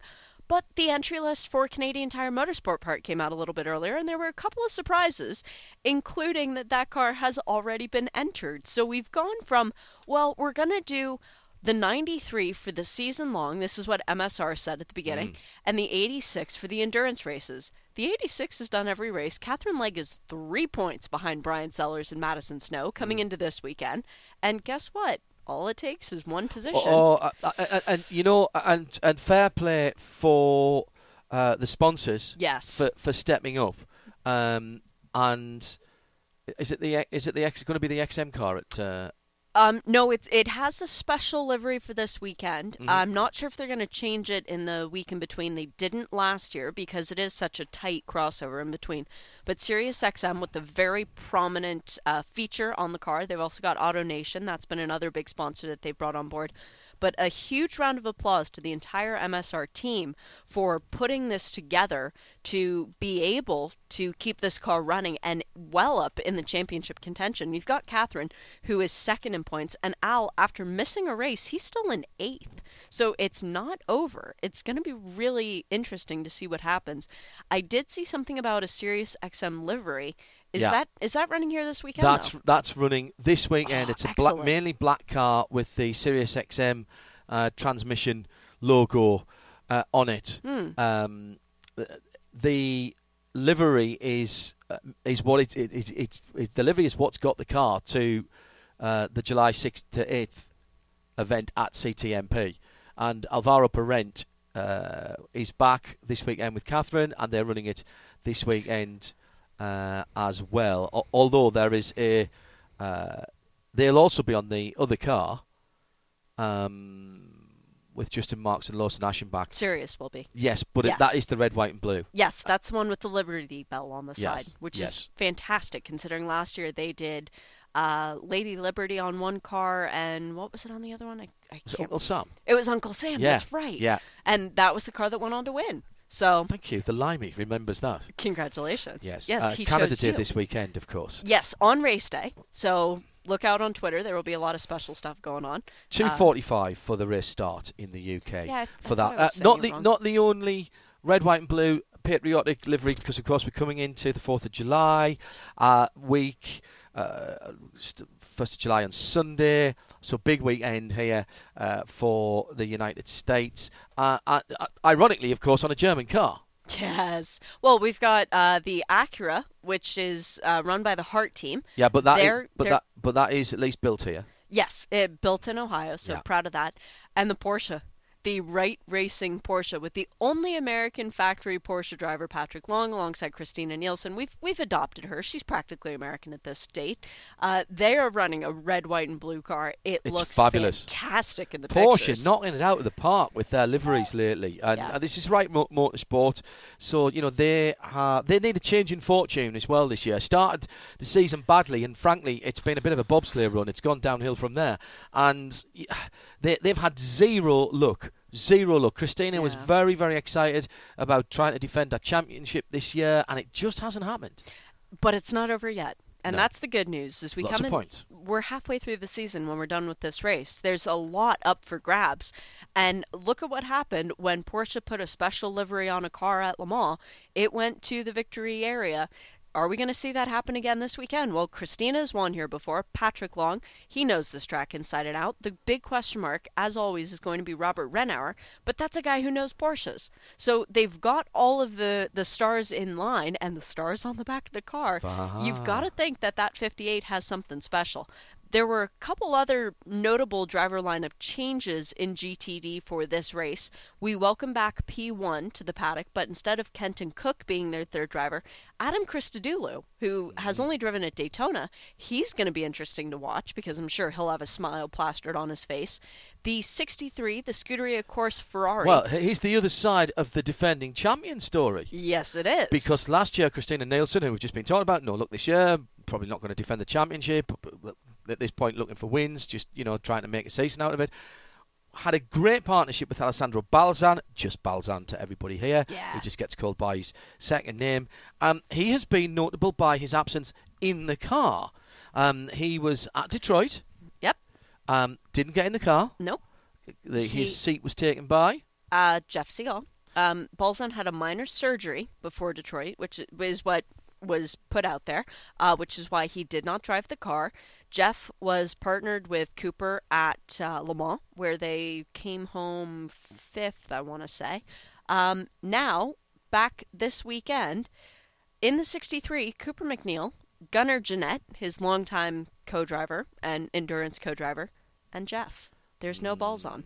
That's interesting, isn't it? Yes, and for the Canadian Tire entry list, it is Cooper and Jeff. So again, no Balzan. And just to prove we're live, uh, read into that what you will, dear listener. If you uh, uh, Australia need 35 to win the cricket uh, from the remaining five balls of the last over. I know that means nothing to you, but that will prove that we are uh, live this evening, as it is, uh, in the UK. Uh, GT categories. Then we were talking about there. What else have you got for us? Uh, Anything in that? Oz Negri comes back to the Oh, yes. championship. He's in a Ferrari with Daniel Serra uh, and a gentleman driver, which will be very interesting to see how they can fare.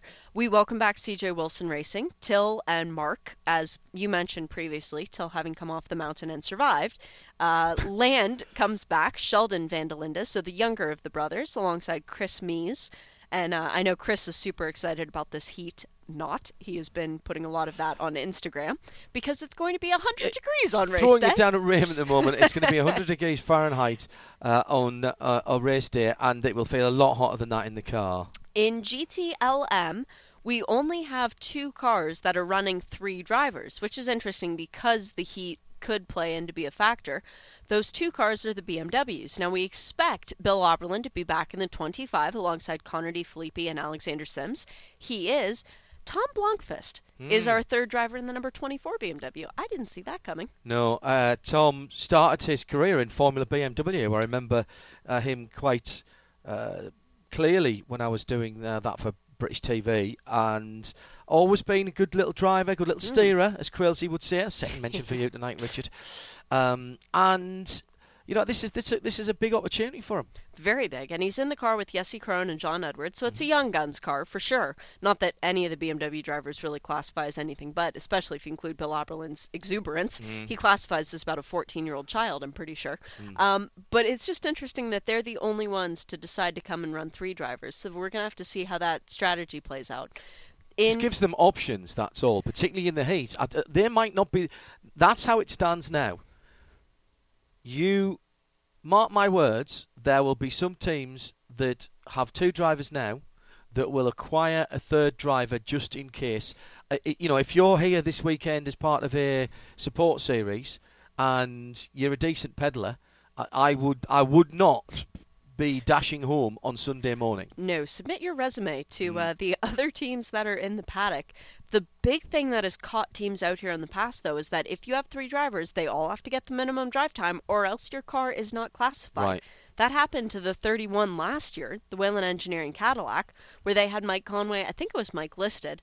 He didn't drive, Yeah. and so the car was moved to the back of the field. Yeah. So that can happen, and that can wind up having championship implications. Minimum drive time for the race in all categories is 30 minutes, except GTD, where it's an hour and 30 minutes. So you've got to be careful about having that third driver. You got to give him some love too. Yeah, but that sort of time, 30 minutes is that's an easy stint length to fit in. You'd think. Yeah. Well, Well, yeah. Well, we've just been talking about that, though, haven't we? About about Le Mans. Uh, right. What Prototype? prototypes? What we're gonna what we're gonna see in prototypes? And what's of note? all Um, the usual suspects. all Have we got the 90 car back? We have the 90 Excellent. car. Uh, just the two drivers again this weekend. So it's young Matt McMurry. Sorry, that's Spirit of Daytona. I should yes, say. Yeah. Spirit of Daytona. Young Matt McMurry, who still cannot drink champagne on the podium, which is fun to say because he's not yet 21, and Tristan Vautier. Uh, we've got all the usual suspects in the Gainsco auto insurance car, the one that finished second here last year. So Chris Miller, Stephen Simpson, and Misha Goikhberg looking to continue strength to strength. Of note, in the number 77, it's Oliver Jarvis and Tristan Nunez, joined again by Rene Rast. Rene and Ollie, rookies to Watkins Glen. So that's going to be fun to talk to them after they've turned their first laps here. That crazy man who went up the mountain, Romain Dumas, he's back in the core Autosport, the number Yeah. 54. Uh, so he'll be another fun one. The United Autosport Need to have a chat with back. him. I didn't get a good chat with him at the weekend, so we need We'll to get a chat with him. Yeah. Yeah. Uh, United Autosport, Bruno Senna, Paul DiResta. That guy seems to like endurance races. He's starting to get it now, is Paul. Yeah. Um, Andretti Autosport on their transporter, I noticed as we were coming through the paddock. Yeah. Perhaps a start of something interesting there. So that's something to follow up on uh, at the weekend as well. uh, saw Mike Conway at the Eurotunnel uh, station where he said, So what's next for you then? I said, Oh, Watkins Glen. He goes, Oh, I'll see you there.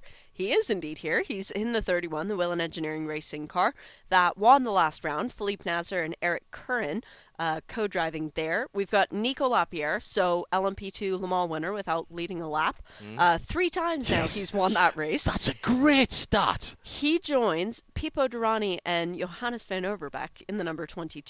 Keep your eyes on that car. But the sister car, Scott Sharp, Ryan Dalziel, and Ollie Pla, hello. You've got to think they're due for a good result. Everyone's been paying attention to the 22 all year. Well, the 2 deserves a bit of love as well. Team Penske sticking with two drivers in each of their cars, so they're not letting heat factor in. Uh, usual suspects there Elio and Ricky in the 7, Dane and JPM in the 6, and then the 5 is possibly the most interesting lineup that we have that we've not yet talked about, John. Filipe Albuquerque, championship leader coming into this weekend without his partner in crime. First time ever, Joao Barbosa will not win the Tequila Patron North American Endurance Championship. You, you you've- cringing. You've got me cringing again, and not because of the height that we're at at the moment. this is a piece of cake now for me. Oh, piece yeah. of cake. Easy. Um, I you showed me some pictures of Joao's uh, Yeah. wrist, right wrist, I think it is. Uh, it? left. wrist. Owie. See, see, I just didn't look right. No, no, It and looked like special effects.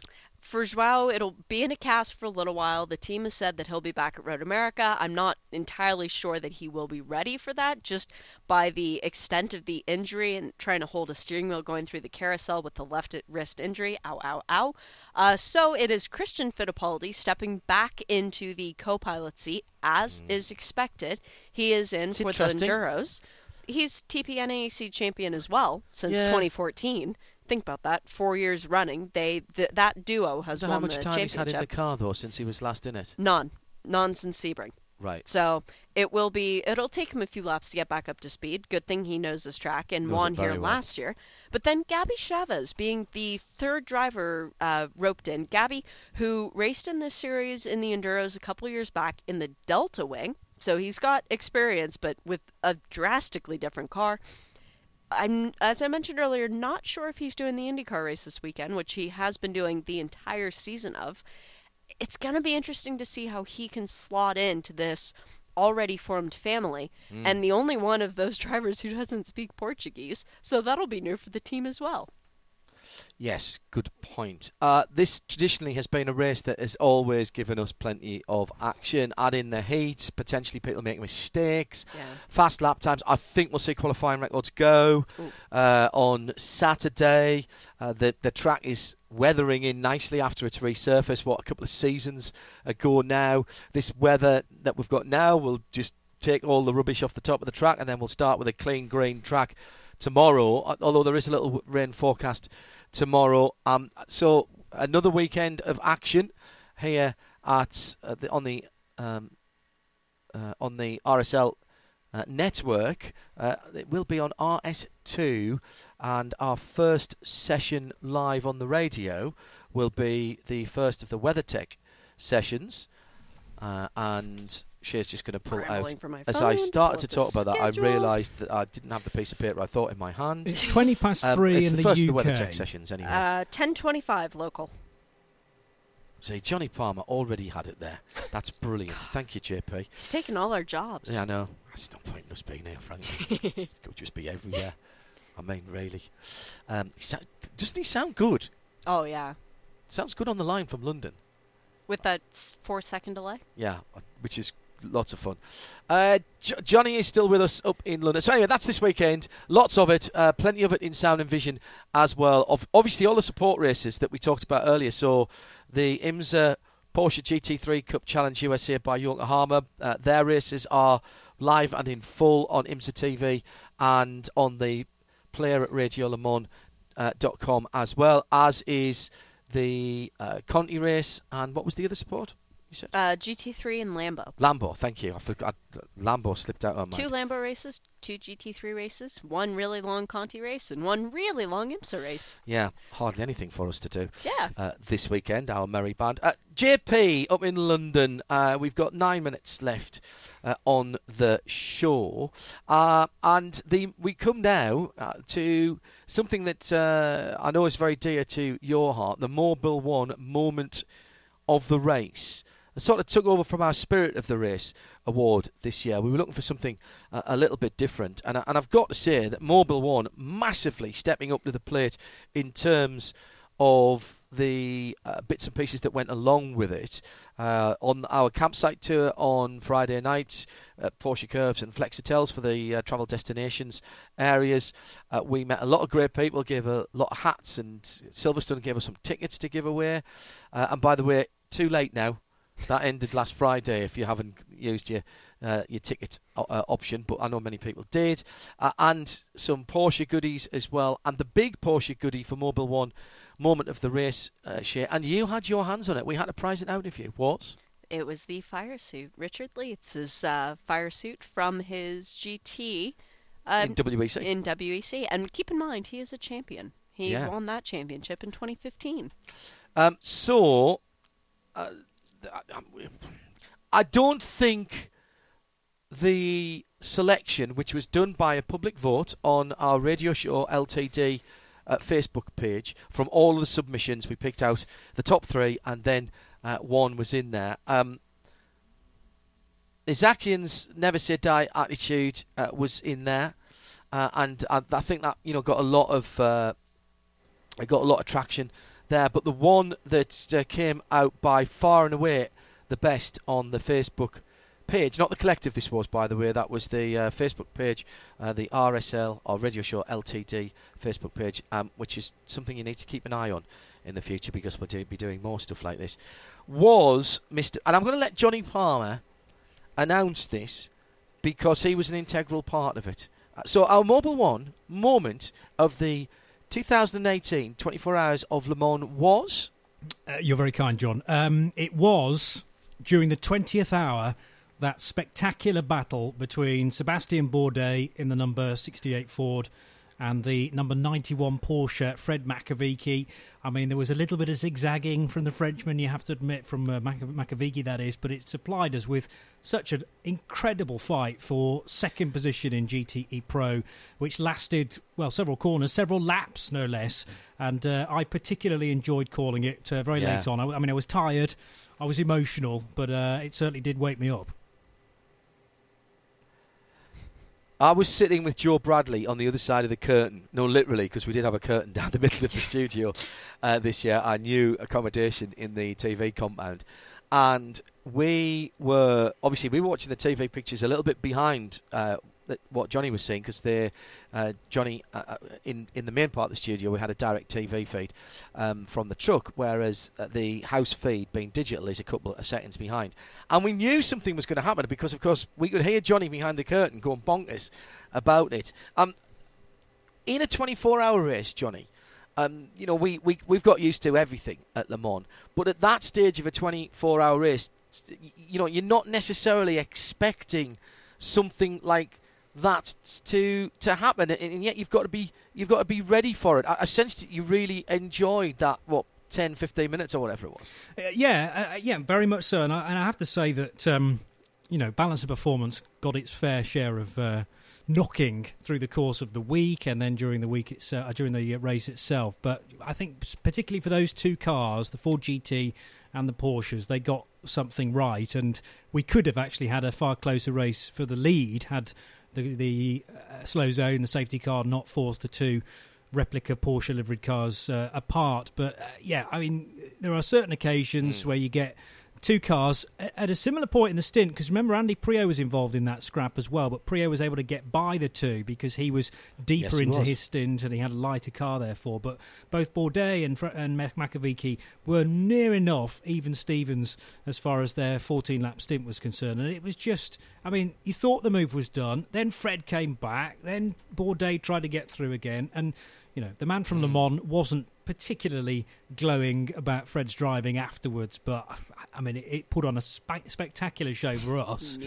and I think that kind of is all that matters. Uh, and just a, a, quick note about Adam Christodoulou being here this weekend before we uh, announce uh, the winner of the race suit, which has been chosen uh, at random from those people who voted. Uh, the uh, one of one of your I was going to say countryman there, uh, from your neck of the woods. I think yes. it's fair to say, Mr. Christodoulou, isn't he? Yes. So despite my uh, the branding of of uh, my Twitter handle, Blackpool Johnny, that's uh, purely from family ties. I am a I'm a Birmingham lad, born in Edgbaston and raised in the West Midlands. So it's nice to have somebody from down the road from me, mate, who's doing some international racing once again. I'll be well. He, he has. Uh, people might have forgotten this. He has done prototype racing in the past. He did some in Grand Am, um, and did all right hmm. actually. Uh, British was he British Formula Three champion? Uh, no, he wasn't Formula Three champion, was he? But he certainly did do British Formula. Th- oh, maybe he was Formula Three champion. Um, I know that he, he started in single seaters. A, a, great lad, Adam, and has plied his trade very, very impressively in GTs, particularly at the Nurburgring and uh, Bathurst and Dubai and places like that in the past. Um, right, that's it. Uh, no time for any more. We're off. Goodbye. Oh, oh, we haven't given the race suit away. I voted. Can I win? Uh, sadly, no. Oh. Uh, and I am just waiting for this to pop up on the screen in front of me. And uh, our winner of the Richard Lietz Porsche WEC race suit, which is going to look great in a frame. Yeah. Right. I and it was cleaned too, so it's not sweaty and smelly and. But he has gross. signed it. Yes, he yes. has signed it, and it's got Richard on the the belt area. They don't have belts on their suits now; they're sort of like gathered in together. And our winner, and I'm just oh yes, it's arrived. No? I, I almost feel like I should have a gold envelope uh, for this. Uh, and the winner. The program has stopped running. Is. And our winner, oh, this is going to make somebody very happy indeed and we'll get in touch and get details for you. Our winner is Alexander Orkin. Oh, fantastic. Uh, and the home setup winners, uh, we have some more Porsche goodies uh, for that as well. And uh, I think we have caps and various other things. Eve's just putting that on the screen in front of me. That will be set up tomorrow. That will be uh, announced on the internet tomorrow. Uh, so keep an eye on the Radio Show Ltd, Radio Show Limited, uh, Facebook page, not the Midweek Motorsport Collective. We're doing lots more. You need to have a page, not a group, for some of these things nowadays. So we're doing much more, like we did the uh, Aston Martin um, festival. We did the, the studio camp. So we're doing much more of that. So keep an eye uh, on Twitter and, uh, most importantly, on the Facebook a page there for Radio Show Ltd. So congratulations and thank you to everybody who voted, by the way, and everybody who took part in all the competitions.